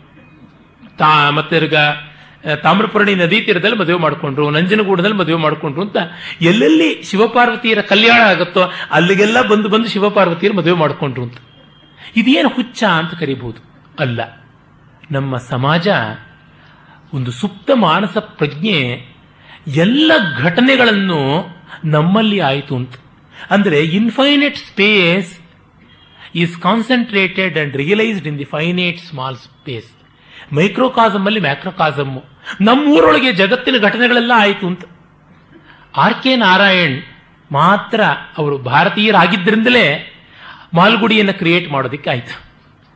ಮಾಲ್ಗುಡಿಯಲ್ಲಿ ಎಲ್ಲವೂ ನಡೆಯುತ್ತೆ. ಅದು ಮಾಲ್ಗುಡಿ ಇಲ್ಲದೇ ಇರತಕ್ಕಂಥ ಊರು. ಅದು ನಾರಾಯಣವರ ಮನಸ್ಸಿನಲ್ಲಿ ಇರತಕ್ಕಂಥದ್ದು. ಅಂದರೆ ಮಾಲ್ಗುಡಿಯಲ್ಲಿ ಮಾರ್ಗಯ್ಯನೂ ಬರ್ತಾನೆ, ಸ್ವಾಮಿನೂ ಬರ್ತಾನೆ, ಯಾರೂ ಬರ್ತಾರೆ, ಒಬ್ಬ ಗೈಡು ಇರ್ತಾನೆ, ಎಲ್ಲರೂ ಇರ್ತಾರೆ. ಅಂದರೆ ಒಂದು ಇಮ್ಯಾಜಿನರಿ ಸ್ಪೇಸ್ ಅದನ್ನ ಹೃದಯಾಕಾಶ, ದಹರಾಕಾಶ ಅಂತ ಕರೆದ್ರು. ನಮ್ಮೊಳಗಿನ ಆಕಾಶದಲ್ಲಿ ಇಡೀ ಜಗತ್ತು ಇದೆ. ಅವಕಾಶನೇ ಆಕಾಶ, ಇನ್ಯಾವುದೂ ಅಲ್ಲ ಅಂತ. ಹೀಗಾಗಿ ನಮ್ಮ ಇಲ್ಲಿ ಕೋಲಾರ ಜಿಲ್ಲೆಯ ಕೈವಾರದ ಹತ್ರಕ್ಕೆ ಬನ್ನಿ. ಚಿಂತಾಮಣಿ ಹತ್ರ ಇದೆ. ಅಲ್ಲಿಯೇ ಬಕಾಸುರನ ವಧೆ ಆಗಿದ್ದು, ಅಲ್ಲಿ ಬೆಟ್ಟ ಇದೆ, ಅಲ್ಲಿ ಗುಹೆ ಇದೆ. ಆ ಬಂಡೆ ಕಾಣಿಸುತ್ತೆ. ಆ ಬಂಡೆ ಮೇಲೆ ಬಕಾಸುರನ ಕುಕ್ಕಿದ್ರಿಂದ ಇವತ್ತಿಗೂ ಒಂದು ರಕ್ತ ಮೆತ್ಕೊಂಡಿದೆ. ಕಾಣಿಸುತ್ತೆ ನೋಡಿ. ವರ್ಷಕ್ಕೊಂದ್ಸರ್ತಿ ಅಲ್ಲಿ ರಕ್ತ ಒಸರುತ್ತೆ. ಅಂತೆಲ್ಲ ತೋರಿಸೋದುಂಟು. ಅದೇ ತರಹ ಕರಾವಳಿ ಹತ್ತಿರ ಒಂದು ಊರಿದೆ. ಅಲ್ಲಿ ಪಾಂಡವರ ಅಜ್ಞಾತವಾಸವಾಗಿದ್ದಿದ್ದು ಅಂತ ಹೇಳ್ಬಿಟ್ಟು ಗೋವಿಂದ ಪೈಗಳು ಹೇಳ್ತಾರೆ, ಪಾಂಡವರ ಅಜ್ಞಾತ ಮಿರ್ದ ವಲಲಂ ಕೀಚಕನ ಸದೆದ ನಾಡು ನೋಡಿದಲ್ಲವೇ, ನಂದ ನಂದ ನಿಲ್ಲಿಂದಲೇ ಸಂಧಿಗೈದುದಲ್ಲವೇ ಅಂತ. ಉಪಪ್ಲವ್ಯ ನಗರಿ ಇದೇ ಆಗಿತ್ತು ಅಂತ. ಅಂದ್ರೆ ಪ್ರತಿಯೊಂದು ಊರು ಇದೆ. ಇಲ್ಲೇ ಕೋಲಾರದ ಹತ್ರ ಆವನಿ ಬಂದ್ರೆ ಅಲ್ಲಿ ಸೀತಾದೇವಿ ಲವಕುಶರನ್ನ ಹೆತ್ತಿದ ಜಾಗ, ಲವಕುಶರ ಬಟ್ಟೆ ಹೋಗದಂತ ಜಾಗ, ವಾಲ್ಮೀಕಿ ಆಶ್ರಮ ಇದ್ದಂತ ಜಾಗ ಅಂತ. ಅದು ತಮಸಾ ನದಿ ಉತ್ತರ ಭಾರತದಲ್ಲಿ ಹಿಮಾಲಯದ ಹತ್ರ ಇತ್ತು ಅಂತ ನಾವು ಜಿಯೋಗ್ರಫಿಕಲಿ ಹೇಳ್ಬೋದು. ಆದರೆ ಪ್ರತಿಯೊಬ್ಬರಿಗೂ ಅಲ್ಲಲ್ಲಿ ತಮ್ಮ ತಮ್ಮ ಊರುಗಳಲ್ಲಿ ತಮ್ಮ ತಮ್ಮ ದೇವತೆಗಳನ್ನು, ತಮ್ಮ ಪರಂಪರೆಯನ್ನು ಕೇಂದ್ರೀಕರಿಸಿಕೊಳ್ಳೋದು ಯಾರು ಬಂದು ಪ್ರಚಾರ ಮಾಡಿದ್ರು ಆಗೋಲ್ಲ. ನೋಡಿ, ಸಾವಿರ ವರ್ಷಗಳಿಂದ ಇಸ್ಲಾಂ ಪ್ರಚಾರ ಆಗ್ತಾ ಇದೆ. ಒಂದು ಮಕ್ಕಾನೂ ಇಲ್ಲ ಇಲ್ಲಿ, ಒಂದು ಮದೀನಾನೂ ಇಲ್ಲ, ಒಂದು ಬರೋಕ್ಕಾಗಿಲ್ಲ ಇಲ್ಲಿ. ಹಾಗೇನೆ ಹೇಳ್ತಾರೆ, ಬಹಳ ಹಿಂದೆ ಕ್ರಿಸ್ತನೇ ಬಂದಿದ್ದ ಕಾಶ್ಮೀರಕ್ಕೆ ಅಂತ. ಈ ಸಿರಿಯನ್ ಕ್ರಿಶ್ಚಿಯನ್ಸು ಸಾವಿರ ವರ್ಷಕ್ಕೂ ಹಿಂದೆನೆ ಬಂದ್ಬಿಟ್ರು ಇಲ್ಲಿಗೆ ಅಂತ ಹೇಳ್ಬಿಟ್ಟು. ಆದರೂ ಒಂದು ಬೆತ್ಲೆಹೇಮನ್ನ, ಒಂದು ಜೆರೂಸಲೇಮ್ನ ಇಲ್ಲಿ ಮಾಡ್ಕೊಳಕ್ಕಾಗಲಿಲ್ಲ. ಅಂದರೆ ಸೆಮೆಟಿಕ್ ಮತಗಳು, ಇಸ್ಲಾಂ, ಕ್ರಿಶ್ಚಿಯನ್ ಇತ್ಯಾದಿಗಳು ಒಂದೇ ಕೇಂದ್ರ ಅಲ್ಲೆಲ್ಲೂ ಅಲ್ಲೇ ತಿರುಕೋಬೇಕು ಅಂತ. ಆದರೆ ಸನಾತನ ಧರ್ಮದ ರೀತಿ ಹಾಗಲ್ಲ. ನಿಂತಲ್ಲಿ ಕಾಶಿ, ಕೂತಲ್ಲಿ ಕನ್ಯಾಕುಮಾರಿ. ಕುಡಿದ ನೀರು, ಗಂಗೆ. ಆಪೋಷಣ ತಗೊಂಡ ನೀರು, ಸರಸ್ವತಿ ಅಂತ. ಇದು ನಮ್ಮ ಪರಂಪರೆ. ಹಾಗಾಗಿಯೇ ಹಿಂದೂ ಧರ್ಮ ಡಿಸೆಂಟ್ರಲೈಸ್ಡ್ ಆಗಿ ಉಳಿದಂಥದ್ದು. There is nothing like a pope to control there is nothing like ಎಲ್ಲಿಯೋ ಯಾರೋ ಚಂದ್ರ ಕಾಣಿಸ್ತು ಅಂದ್ರೆ ಇಲ್ಲಿ ಮಾಡಬೇಕು ಅಂತ ಹಾಗಲ್ಲ. ನಮಗೆ ನೂರು ಏಕಾದಶಿಗಳಿವೆ. ಒಂದು ಮಠಕ್ಕೆ ಒಂದು ಏಕಾದಶಿ ಇರುತ್ತೆ. ಇದನ್ನ ಜಗಳ ಅಂತಲೂ ಅಂದ್ಕೋಬಹುದು. ಆದರೆ ಅದರ ಹಿನ್ನೆಲೆ ಡಿಸೆಂಟ್ರಲೈಸೇಷನ್ ಇಂಡಿಪೆಂಡೆನ್ಸ್ ಕೂಡ ಇದೆ ಅಂತ. ಒಂದು ರಾಮಾಯಣ ಹತ್ತು ತರ ನಡೆಯುತ್ತೆ. ಒಂದೊಂದು ಯುಗದಲ್ಲಿ ಒಂದೊಂದು ರೀತಿ ರಾಮಾಯಣ ಅಂತಂದ್ರು. ಅದು ಮಾತ್ರವಲ್ಲ, ಒಂದೊಂದು ಭಾಷೆಯಲ್ಲಿ ಒಂದೊಂದು ಪ್ರಾಂತದಲ್ಲಿ ರಾಮಾಯಣ ಒಂದೊಂದು ರೀತಿ ಇದೆ ಅಂತ. ಒಂದೊಂದು ಸ್ಥಳದಲ್ಲಿ ಒಂದೊಂದು ಪುರಾಣ. ಅಂದರೆ ಪ್ರತಿ ಪ್ರಾಂತದಲ್ಲಿ ಕೂಡ ವೇದ ಕಾಣಿಸ್ತು, ವೇದಾವಿರ್ಭಾವ ಆಯಿತು. ನಮ್ಮಲ್ಲಿ ಪಂಚಮ ವೇದ ಅಂತ ಕನಿಷ್ಠ ಒಂದು ಹತ್ತು ಶಾಸ್ತ್ರಗಳಿವೆ. ಐದನೇ ವೇದ ಜಾಗಕ್ಕೆ ಒಂದು ಎಂಟತ್ತು ಕ್ಯಾಂಡಿಡೇಟ್ಗಳಿವೆ ಅಂತಂದ್ರೆ ಏನರ್ಥ? ಎಲ್ಲವನ್ನು ವೇದವಾಗಿ ಕಾಣಬಲ್ಲಂಥ ಯೋಗ್ಯತೆ, ಭಾವ ಇತ್ತು ಅಂತ ಅರ್ಥ. ಇದು ಮತ್ತೆ ನೋಡಿ, ದಕ್ಷಿಣ ಗಂಗೆ, ದಕ್ಷಿಣ ಕಾಶಿ, ಎಷ್ಟು ದಕ್ಷಿಣ ಕಾಶಿಗಳು? ಈ ಊರಿಗೆ ಹೋದ್ರೆ ಕಾಶಿಗೆ ಹೋದ ಪುಣ್ಯ. ಆ ಊರಿಗೆ ಹೋದ್ರೆ ರಾಮೇಶ್ವರಕ್ಕೆ ಹೋದ ಪುಣ್ಯ, ತಿರುಪತಿಗೆ ಮೂರು ಸತಿ ಹೋದ್ರೆ ಕಾಶಿಗೆ ಹೋದ ಪುಣ್ಯ, ಹೀಗೆ ಕೋಷ್ಟಕಗಳು ಬೇರೆ, ಟೇಬಲ್ಸ್ ಬೇರೆ ಮಾಡಿಬಿಟ್ಟಿದ್ದಾರೆ. ಹತ್ತು ಸೆಂಟಿಮೀಟರ್, ಹತ್ತು ಮಿಲಿಮೀಟರ್, ಒಂದು ಸೆಂಟಿಮೀಟರ್ ಅನ್ನೋ ತರಹ. ಏನು ಇದನ್ನು ತೋರಿಸುತ್ತೆ, ಇದು ಅರ್ಥ ಮಾಡಿಕೊಂಡವರಿಗೆ ಪ್ರಫೌಂಡ್ ಕಾಸ್ಮಾಸ್, ಅರ್ಥ ಮಾಡಿಕೊಳ್ಳದೆ ಇದ್ದವರಿಗೆ ಇದು ಕೆವೋಸ್ ಪಾಪ ಬಡಪಾಯಿಗಳಾದ ಭಾರತೀಯರಿಗೆ ಎಲ್ಲರಿಗೆ ಅರ್ಥ ಆಗುತ್ತೆ. ಈ ಇಂಗ್ಲಿಷ್ ಓದಿ ಹಾಳಾಗಿರೋರಿಗೆ ಮಾತ್ರ ಅರ್ಥವಾಗೋದಿಲ್ಲ. Those who are the products of Macaulay they can never understand this ethos ನಮ್ಮ ಭಾರತೀಯ ಮೌಲ್ಯಕ್ಕೆ ಬದ್ಧರಾದವರಿಗೆ ಮಾತ್ರ ಗೊತ್ತಾಗುತ್ತೆ. ಅದರಿಂದಲೇ ನೋಡಿ, ನಮ್ಮ ಪುರಾಣ ಕಥೆಗಳ ಸ್ವಾರಸ್ಯ ಎಂಥದ್ದು ಅಂದ್ರೆ, ತಂದೆ ತಾಯಿಗಳಿಂದ ಗೌರವಿಸು ಅನ್ನೋದನ್ನ respect your father respect your mother ಅಂತ ನಿಂತುಕೊಂಡು ಪಾಠ ಹೇಳಿಸೋದಲ್ಲ. ಗಣಪತಿಯ ಕಥೆ. ಮೂರು ಲೋಕಗಳನ್ನು ಪ್ರದಕ್ಷಿಣೆ ಮಾಡಿದವರಿಗೆ ಈ ಫಲ ಅಂತ ಹೇಳಿದಾಗ ನವಿಲಿನ ಮೇಲೆ ಕೂತ್ಕೊಂಡು ಹಾರು ಹೋಗ್ಬಿಟ್ಟ ಸುಬ್ರಹ್ಮಣ್ಯ. ಎರ್ದಿಯರಿರುವ ತಂದೆ ತಾಯಿಗಳನ್ನು ಪ್ರದಕ್ಷಿಣೆ ಮಾಡಿದ ಡೊಳ್ಳು ಹೊತ್ತೆ ಇರುವ ಗಣಪತಿ. ಅವನು ಭೂಪ್ರದಕ್ಷಿಣೆ ಮಾಡಿದಂತ ಪುಣ್ಯ ಪಡ್ಕೊಂಡಂತ ಅವನಿಗೆ ಅವನಿಗೆ ಫಲ ಸಿಕ್ತು ಅಂತಂದ್ರೆ, ಇದಕ್ಕಿಂತ ಚೆನ್ನಾಗಿ ತಂದೆ ತಾಯಿಗಳನ್ನು ಗೌರವಿಸುವಂತ ಒಂದು ಮೆಸೇಜ್ ಬೇಕೇ? ತಂದೆ ತಾಯಿಗಳನ್ನು ಗೌರವಿಸು. ಮಾತೃದೇವೋ ಭವ, ಪಿತೃದೇವೋ ಭವ ಅನ್ನುವುದು ಅಭಿದಾವೃತ್ತಿ ಪ್ರಭು ಸಂಹಿತೆ. ಆದರೆ ತಂದೆ ತಾಯಿಗಳನ್ನು ಪ್ರದಕ್ಷಿಣೆ ಮಾಡಿದ ಗಣಪತಿಗೆ ಫಲ ಸಿಕ್ತು. ಎಂಥದ್ದು? ತ್ರಿಲೋಕಗಳ ಪ್ರದಕ್ಷಿಣ ಫಲ ಸಿಕ್ತು ಅಂದರೆ ವ್ಯಂಜನಾ ವ್ಯಾಪಾರ ಪೊಯೆಟ್ರಿ ಸಜೆಷನ್ ಹೀಗೆ ನಮ್ಮ ಪುರಾಣದ ಕಲ್ಪನೆ ಬೆಳೆದಿರುವಂಥದ್ದು. ಸಾಕು ನಿಮ್ಮ ಪುರಾಣ ಅಂತ ಬೈಯೋದುಂಟು ಅದಕ್ಕೊಂದು ಕಾರಣವೂ ಇಲ್ಲದಿಲ್ಲ. ಪುರಾಣದ ಎಲ್ಲ ವಿಷಯಗಳನ್ನು ಅಕ್ಷರ ಸತ್ಯ ಅಂತ ತೆಗೆದುಕೊಂಡು ಜಾತಿ ವೈಷಮ್ಯ, ದೇವತಾ ವೈಷಮ್ಯ ಪುರಾಣದಲ್ಲಿ ಪೊಲ್ಯೂಟ್ ಆಗಿರೋದು ಬೇಕಾದಷ್ಟಿದೆ. ಅದು ಮಾತ್ರವಲ್ಲ, ಇದು ರಾಜಸ ಪುರಾಣ, ಇದು ತಾಮಸ ಪುರಾಣ, ಇದು ಸಾತ್ವಿಕ ಪುರಾಣ ಅಂತ ವಿಭಾಗ ಬೇರೆ, ಅದು ಅವಿವೇಕ. ನಾನು ತಾಮಸ ಪುರಾಣದಲ್ಲಿ ಸಾತ್ವಿಕವಾದ ಭಾವ ತೋರಿಸ್ತೀನಿ.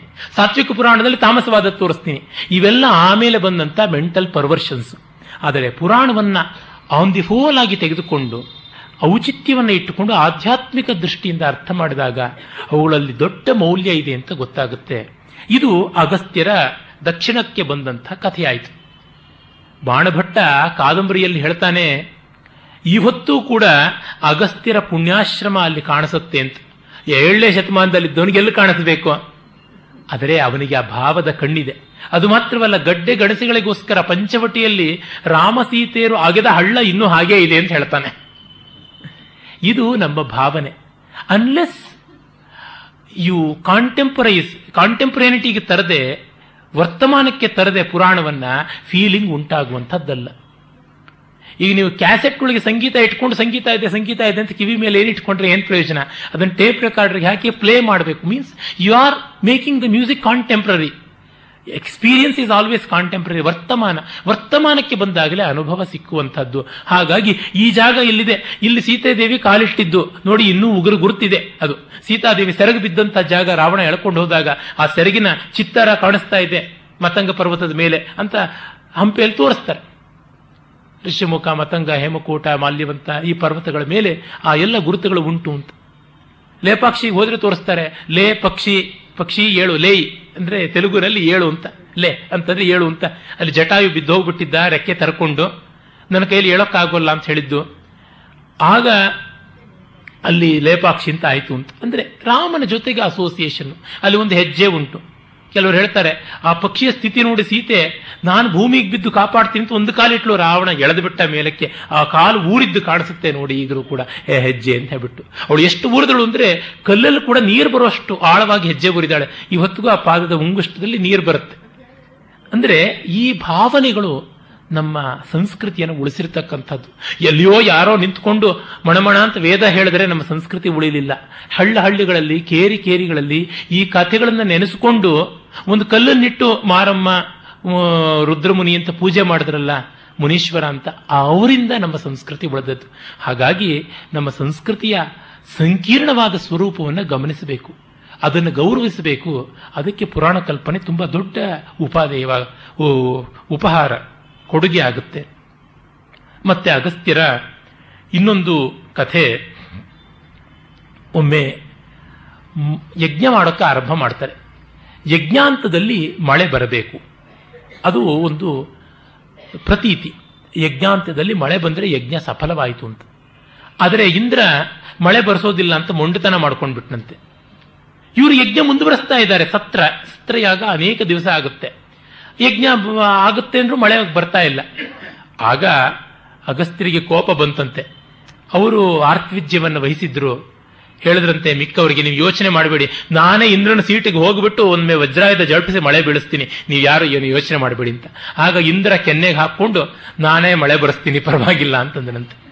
ಅಂದ್ರೆ ಅಥಾರಿಟಿ ಇರ್ತಕ್ಕಂಥವರು ವ್ಯವಸ್ಥೆ ಮಾಡಬೇಕು, ಮಾಡದೇ ಇದ್ರೆ ನಿನ್ನನ್ನು ಕಿತ್ತಾಕಿ ನಾನು ಕೂತ್ಕೋತೀನಿ ಅಂತ ಅನ್ನುವಂಥದ್ದು.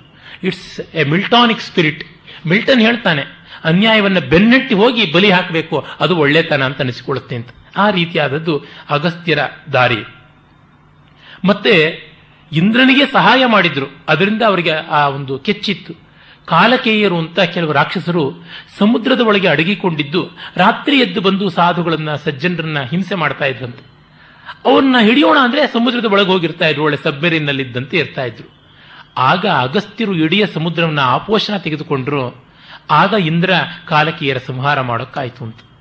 ಭೋಜ ಪ್ರಬಂಧದಲ್ಲಿ ಒಂದು ತುಂಬ ಸೊಗಸಾದ ಶ್ಲೋಕ ಇದೆ. ಸಮಸ್ಯಾಪೂರ್ಣ ಕ್ರಿಯಾ ಸಿದ್ಧಿಸತ್ವೇ ಭವತಿ ಮಹತಾಂ ನೋಪಕರಣೆ ಮಹಾನುಭಾವರಿಗೆ ಉಪಕರಣಗಳಲ್ಲಿ ಅಲ್ಲ ತಾತ್ಪರ್ಯ, ಅವರ ಅಂತಃಶಕ್ತಿಯಲ್ಲಿ ಕ್ರಿಯಾಸಿದ್ಧಿ ಅಂತ. ಎಕ್ಸಲೆನ್ಸ್ಗೆ ಪರಿಕರಗಳೆಲ್ಲ ಮುಖ್ಯ ಅಂತ. ಈಗ ಪರಿಕರದ ಪ್ಯಾರಫರ್ನೇಲಿಯಾನೇ ಜಾಸ್ತಿ ಆಗೋಗ್ಬಿಟ್ಟಿದೆ. ಕರಣ ಅಂದರೆ ಶರೀರ, ಉಪಕರಣ ಅಂದರೆ ಈ ಸ್ಕ್ರೂ ಡ್ರೈವರು ಇತ್ಯಾದಿ ಶರೀರ ಬಳಸುವಂಥದ್ದು. ಮೇನ್ ಇನ್ಸ್ಟ್ರೂಮೆಂಟ್ ಈಸ್ ಬಾಡಿ ಅದು ಚೆನ್ನಾಗಿ ಇಟ್ಕೊಳ್ಬೇಕು. ಅದಕ್ಕಿಂತ ಹೆಚ್ಚಾದದ್ದು ಅಂತಃಕರಣವಾದ ಮನಸ್ಸು. ಹೀಗೆ ನಮ್ಮ ಪರಂಪರೆ ಗುರುತಿಸಿಕೊಂಡಿದ್ದು ಪರಿಕರಗಳನ್ನು. ಅದಕ್ಕೆ ಭೋಜರಾಜ ಈ ಒಂದು ಸಮಸ್ಯೆ ಕೊಟ್ಟನಂತೆ ಆಗ ಒಂದು ವಿದ್ವತ್ ಕುಟುಂಬ ಬಂತು. ಅಲ್ಲಿ ಗಂಡ, ಹೆಂಡತಿ, ಮಗ, ಸೊಸೆ ನಾಲ್ವರೂ ಕೂಡ ಕಾವ್ಯ, ಕಲಾ, ಕೋವಿದರು.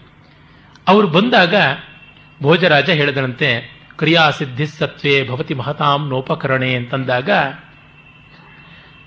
ಆ ಕವಿ ತಂದೆ ಅವನು ಹೇಳಿದ ಪರಿಹಾರ. ಘಟೋ ಜನ್ಮಸ್ಥಾನಂ, ಮೃಗ ಪರಿಜನೋ ಭೂರ್ಜವಸನಂ ವನೇ ವಾಸ ಕಂದಾದಿಕ ಮಶನಮೇವಂ ವಿಧಿಗುಣ, ಅಗಸ್ತ್ಯ ಪಾತೋಧಿಂ ಯದಕೃತ ಕರಾಂಭೋಜ ಕುಹರೆ ಕ್ರಿಯಾಸಿದ್ಧಿ ಸತ್ವೇ ಭವತಿ ಮಹತಾಂ ನೋಪಕರಣೆ. ಹುಟ್ಟಿದ್ದು ಮಡಕೆಯಲ್ಲಿ. ಒಂದು ಸುಭಾಷಿತ ಇದೆ. ಕಿಂಜನ್ಮನಾಚ ಮಹತಾಂ ಪಿತೃಪೌರುಷೇಣ ಶಕ್ತ್ಯಾ ಹಿ ಯಾತಿ ನಿಜಯಾ ಪುರುಷ ಪ್ರತಿಷ್ಠಾಂ ಕೂಪಾಹಿ ಕುಂ ಕುಂಭಾನು ಸಂತಿ ನನು ಕುಂಭಾನ ಕೂಪಮಪಿ ಶೋಷಯಿತು ಸಮರ್ಥಾ ಕುಂಭೋದ್ಭವೇನ ಮುನಿನಾಂ ಬುಧಿರೇವ ಪೀತಃ ತಂದೆ ದೊಡ್ಡವನು ನಮ್ಮ ತಾತ ದೊಡ್ಡವರು ಅಂತ ನಮ್ಮ ವಂಶದ ಕೆಚ್ಚನ್ನು ಹೇಳ್ಕೊಂಡು ಏನು ಪ್ರಯೋಜನ? ತುಂಬಾ ಜನ ನಮ್ಮ ಫ್ಯಾಮಿಲಿ ಹೆರಿಟೇಜ್ ತುಂಬಾ ದೊಡ್ಡದು. ನಮ್ಮ ತಾತ ಅಂತವರು, ಮುತ್ತಾತ ಅಂತವರು ಅಂತ ನೀನೇನಾಗಿದ್ದೀಯಾ ಅನ್ನೋದು ಬಹಳ ಮುಖ್ಯ. ಕಿಂ ಜನ್ಮನಾಚ ಮಹತಾ ಪಿತೃಪೌರುಷೇಣ ಅಪ್ಪ, ತಾತ ಮುತ್ತಾತಂದ್ರದ್ದು ಹೇಳ್ಕೊಂಡು ಏನೋ ಪ್ರಯೋಜನ ಇಲ್ಲ. ಶಕ್ತ್ಯಾಹಿ ಯಾತಿ ನಿಜಯಾ ಪುರುಷ ಪ್ರತಿಷ್ಠಾ. ಒಬ್ಬ ವ್ಯಕ್ತಿಗೆ ಅವನ ಯೋಗ್ಯತೆಯಿಂದ ಪ್ರಯೋಜನ ಬರುವಂಥದ್ದು ಇನ್ಯಾವುದೂ ಇಲ್ಲ. ಕೂಪ ನ ಕೂಪ ಕುಂಭಾನ ಕೂಪಮಪಿ ಶೋಷಯಿತು ಸಮರ್ಥಾ. ಮಡಿಕೆಗಳಿಗೆ ಒಂದು ಬಾವಿನೂ ಬತ್ಸೋದಿಕ್ಕಾಗೋದಿಲ್ಲ. ಅರೆ ಕುಂಭೋದ್ಭವೇನ ಮುನಿನ ಅಂಬುಧಿರೇವ ಪೀತಃ.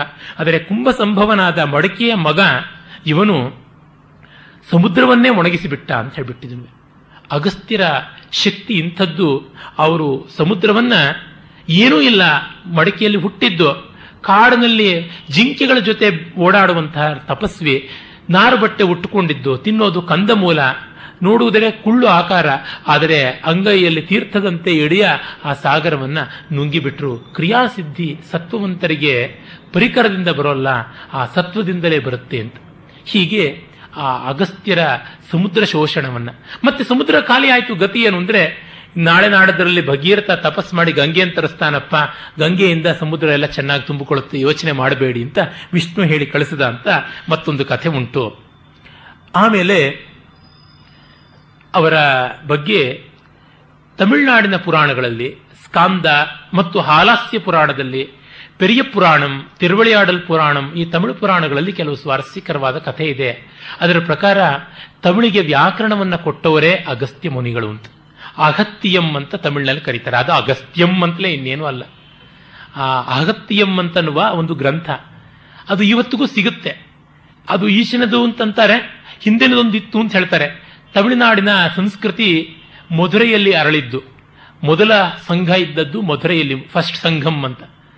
ಆಮೇಲೆ ಸೆಕೆಂಡ್ ಸಂಘಂ ಕಪಾಟಪುರದಲ್ಲಿದ್ದು. ಮೂರನೇ ಸಂಘ ಮತ್ತೆ ಮಧುರೈಗೆ ಬಂತು ಅಂತ. ಎರಡು ಮಧುರೆಗಳು ತೆನ್ಮಧುರೈ ವಡಮಧುರೈ ಅಂತ. ತೆನ್ಮಧುರೈ ಅಂದರೆ ದಕ್ಷಿಣ ಮಧುರೆ. ಆ ದಕ್ಷಿಣ ಮಧುರೆ ಸಮುದ್ರದಲ್ಲಿ ಮುಳುಗೋಯ್ತು ಅಂತ.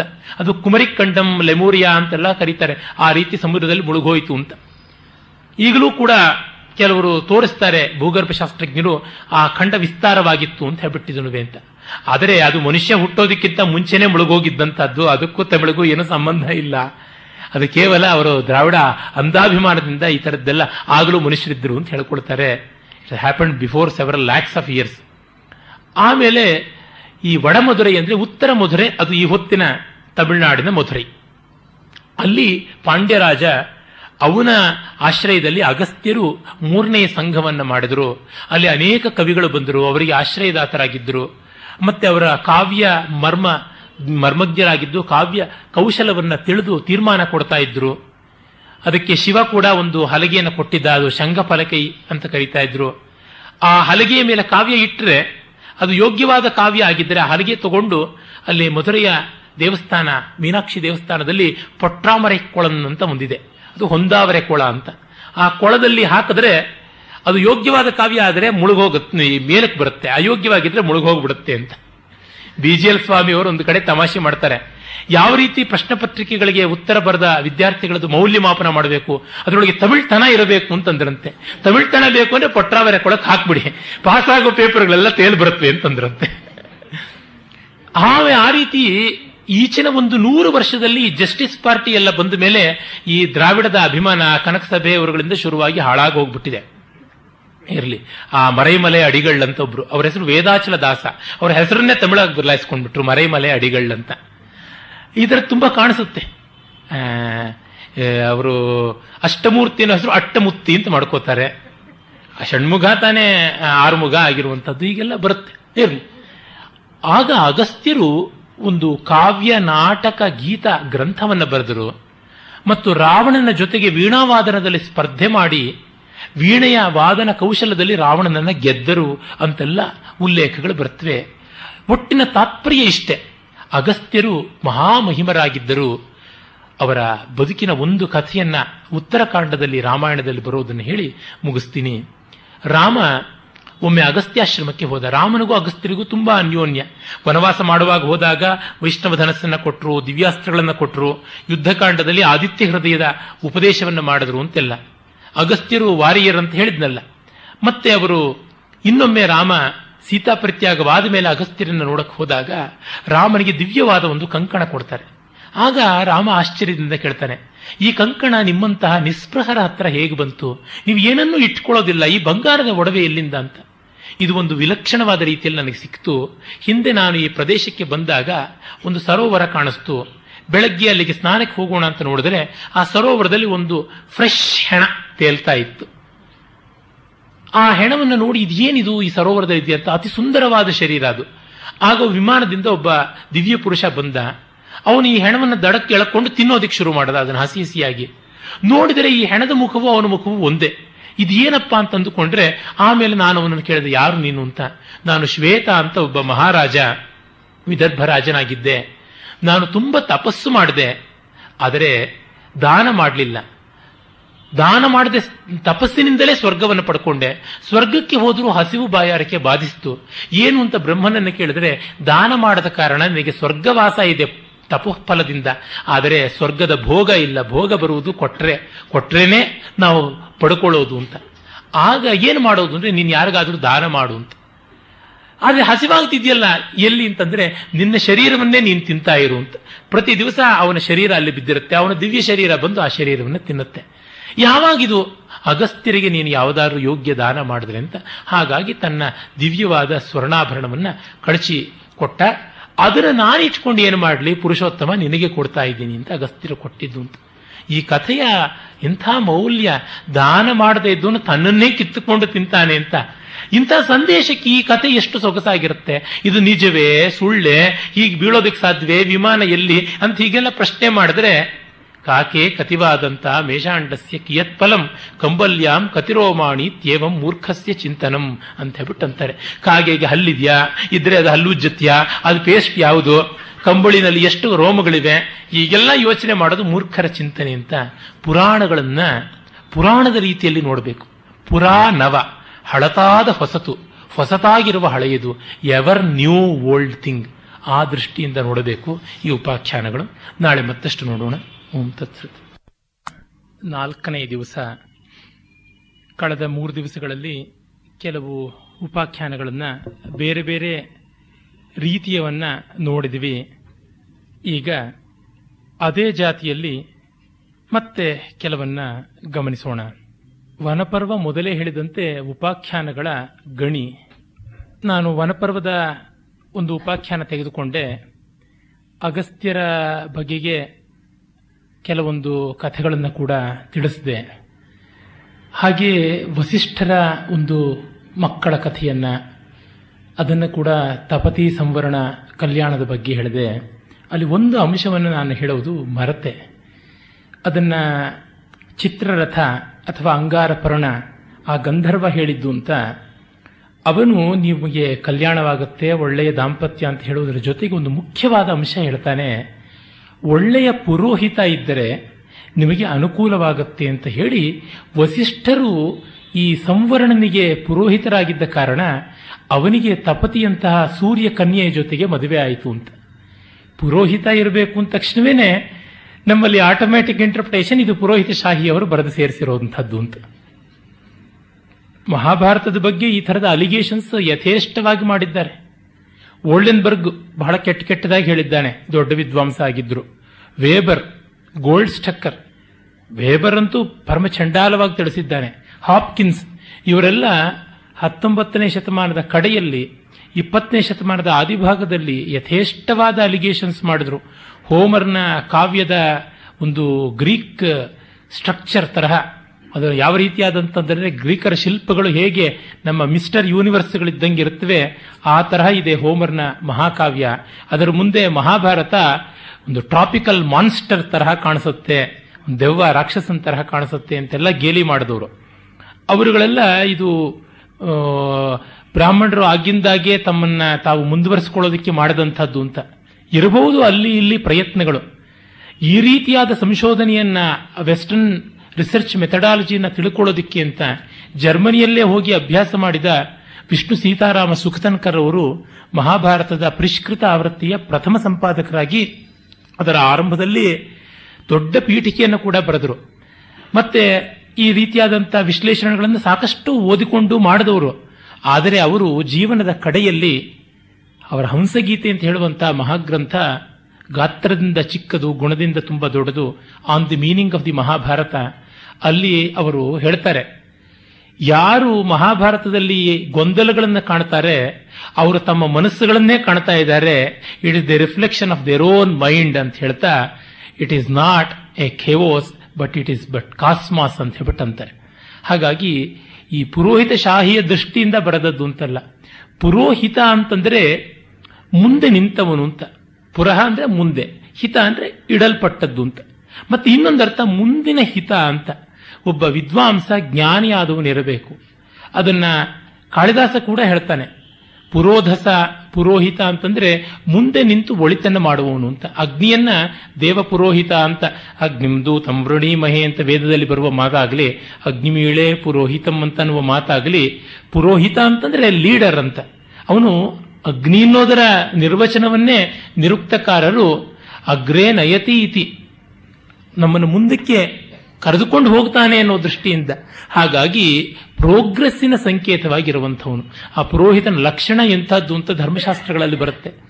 ಅದು ನೋಡಿದರೆ ಇದು ಪುರೋಹಿತ ಶಾಹಿಯದಲ್ಲ ಅಂತ ಗೊತ್ತಾಗುತ್ತೆ. ಮತ್ತೆ ವಸಿಷ್ಠರ ವ್ಯಕ್ತಿತ್ವ ಚಿತ್ರಿತವಾಗಿರುವ ರೀತಿಯನ್ನು ಕೂಡ ನಾವು ನೋಡಿದ್ವಲ್ಲ. ಈ ವಸಿಷ್ಠ ವಿಶ್ವಾಮಿತ್ರರ ಒಂದು ಸಂಘರ್ಷ ಅನೇಕ ಪುರಾಣಗಳಲ್ಲಿ ಬರುತ್ತೆ. ವಿಶೇಷವಾಗಿ ರಾಮಾಯಣದಲ್ಲಿ ಬರುತ್ತೆ, ಬಾಲಕಾಂಡದಲ್ಲಿ, ದೇವಿ ಭಾಗವತ ಪುರಾಣದಲ್ಲಿ ಕೂಡ ಬರುತ್ತೆ. ಆಮೇಲಿಂದ ವಿಷ್ಣು ಪುರಾಣದಲ್ಲಿ ಬರುತ್ತೆ. ಮತ್ತೆ ವಿಷ್ಣು ಧರ್ಮೋತ್ತರದಲ್ಲಿ ಒಂದು ಸ್ವಲ್ಪ ಬರುತ್ತೆ. ಸ್ಕಾಂದದಲ್ಲಿ ಒಂದಿಷ್ಟು ಬರುತ್ತೆ. ಮಹಾಭಾರತದಲ್ಲಿ ಬರುತ್ತೆ. ಒಂದು ಬೆಂಕಿಯನ್ನ ಕೆಣಕೋದಕ್ಕೆ ಹೋದ ಒಂದು ಸೌದೆಯ ತುಂಡು ಕಡೆಗೆ ಬೆಂಕಿಯೇ ಆಗುವ ಹಾಗೆ ವಿಶ್ವಾಮಿತ್ರ ಯಾವ ತರಹ ಮತ್ತೊಬ್ಬ ವಸಿಷ್ಠ ಆದ ಅಂತ.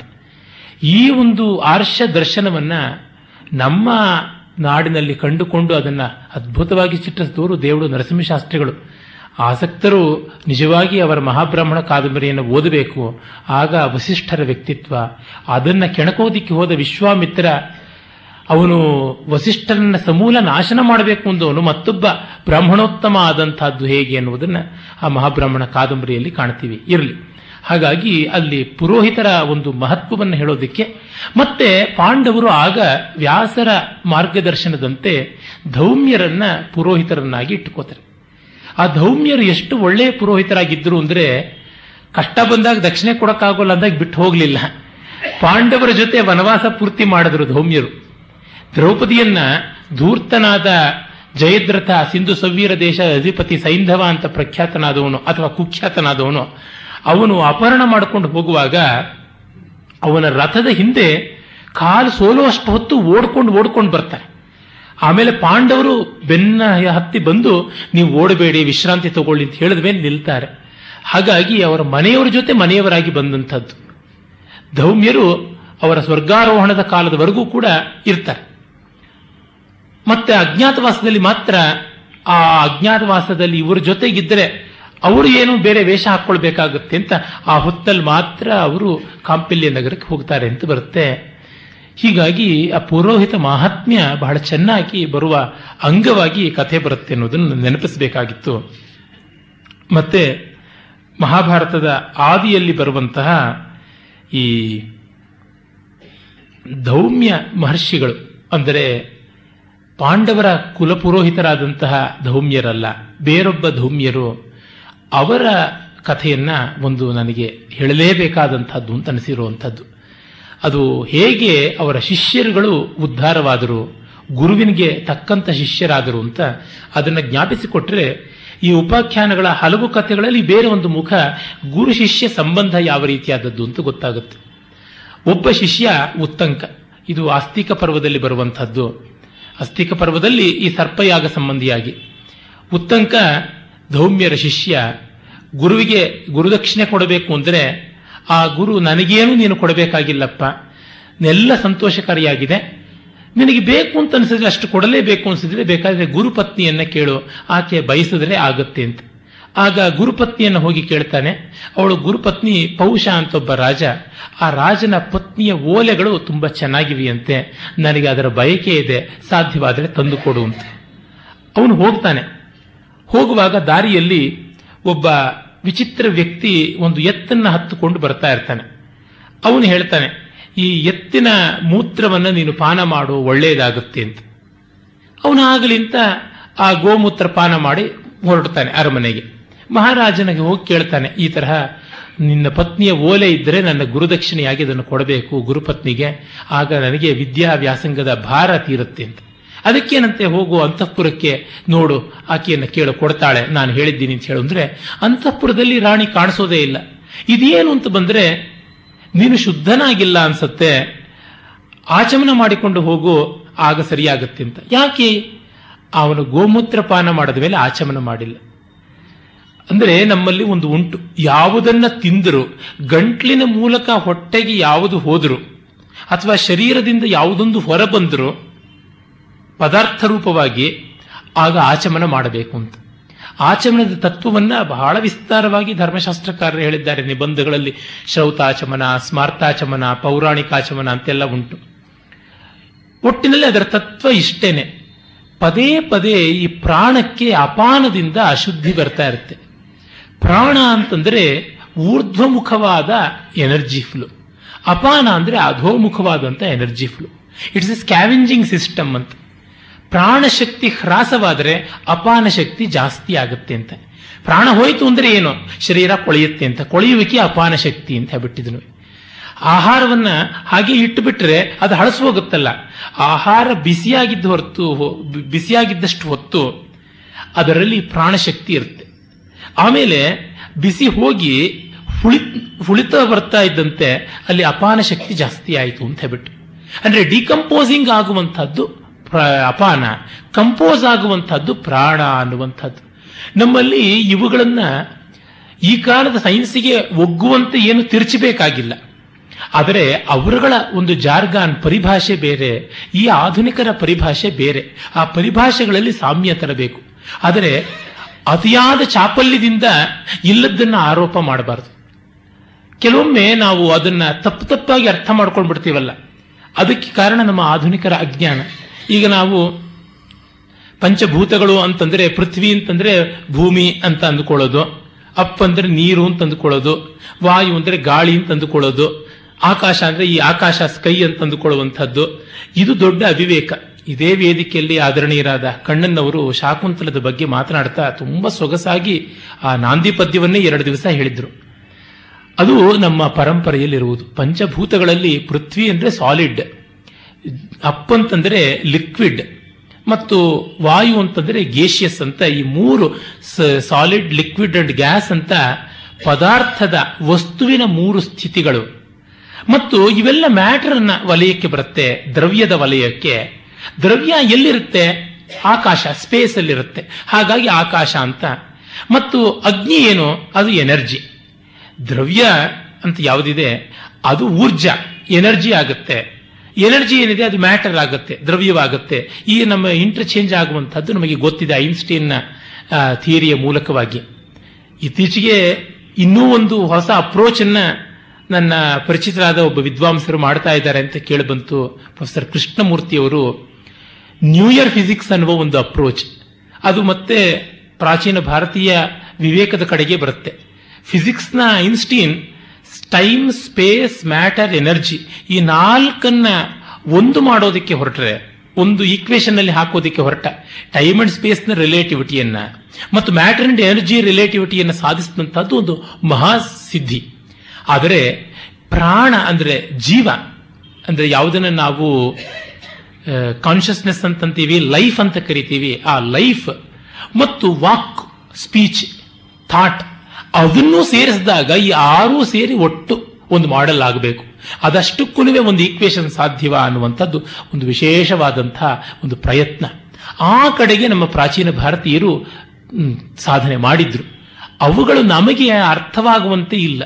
ಅಥವಾ ಅದನ್ನು ನಾವು ಮಾಡರ್ನ್ ಮ್ಯಾಥಮೆಟಿಕಲ್ ಆದಂತಹ ಲ್ಯಾಂಗ್ವೇಜ್ನಲ್ಲಿ ಹೇಳೋಕೆ ನಮಗೆ ಬರ್ತಾ ಇಲ್ಲ.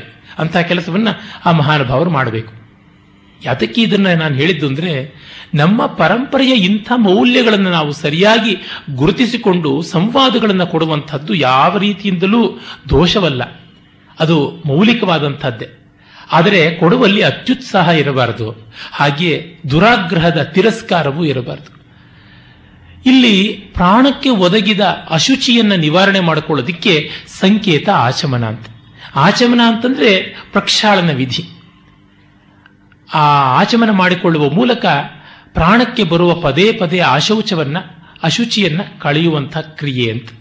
ನಮ್ಮಲ್ಲಿ ರಿಚುವಲ್ ಇಸ್ ಎ ಸಿಂಬಲ್ ಆ ರಿಚುವಲ್ ಇಂದಲೇ ಪರಮಾರ್ಥ ಇಲ್ಲ.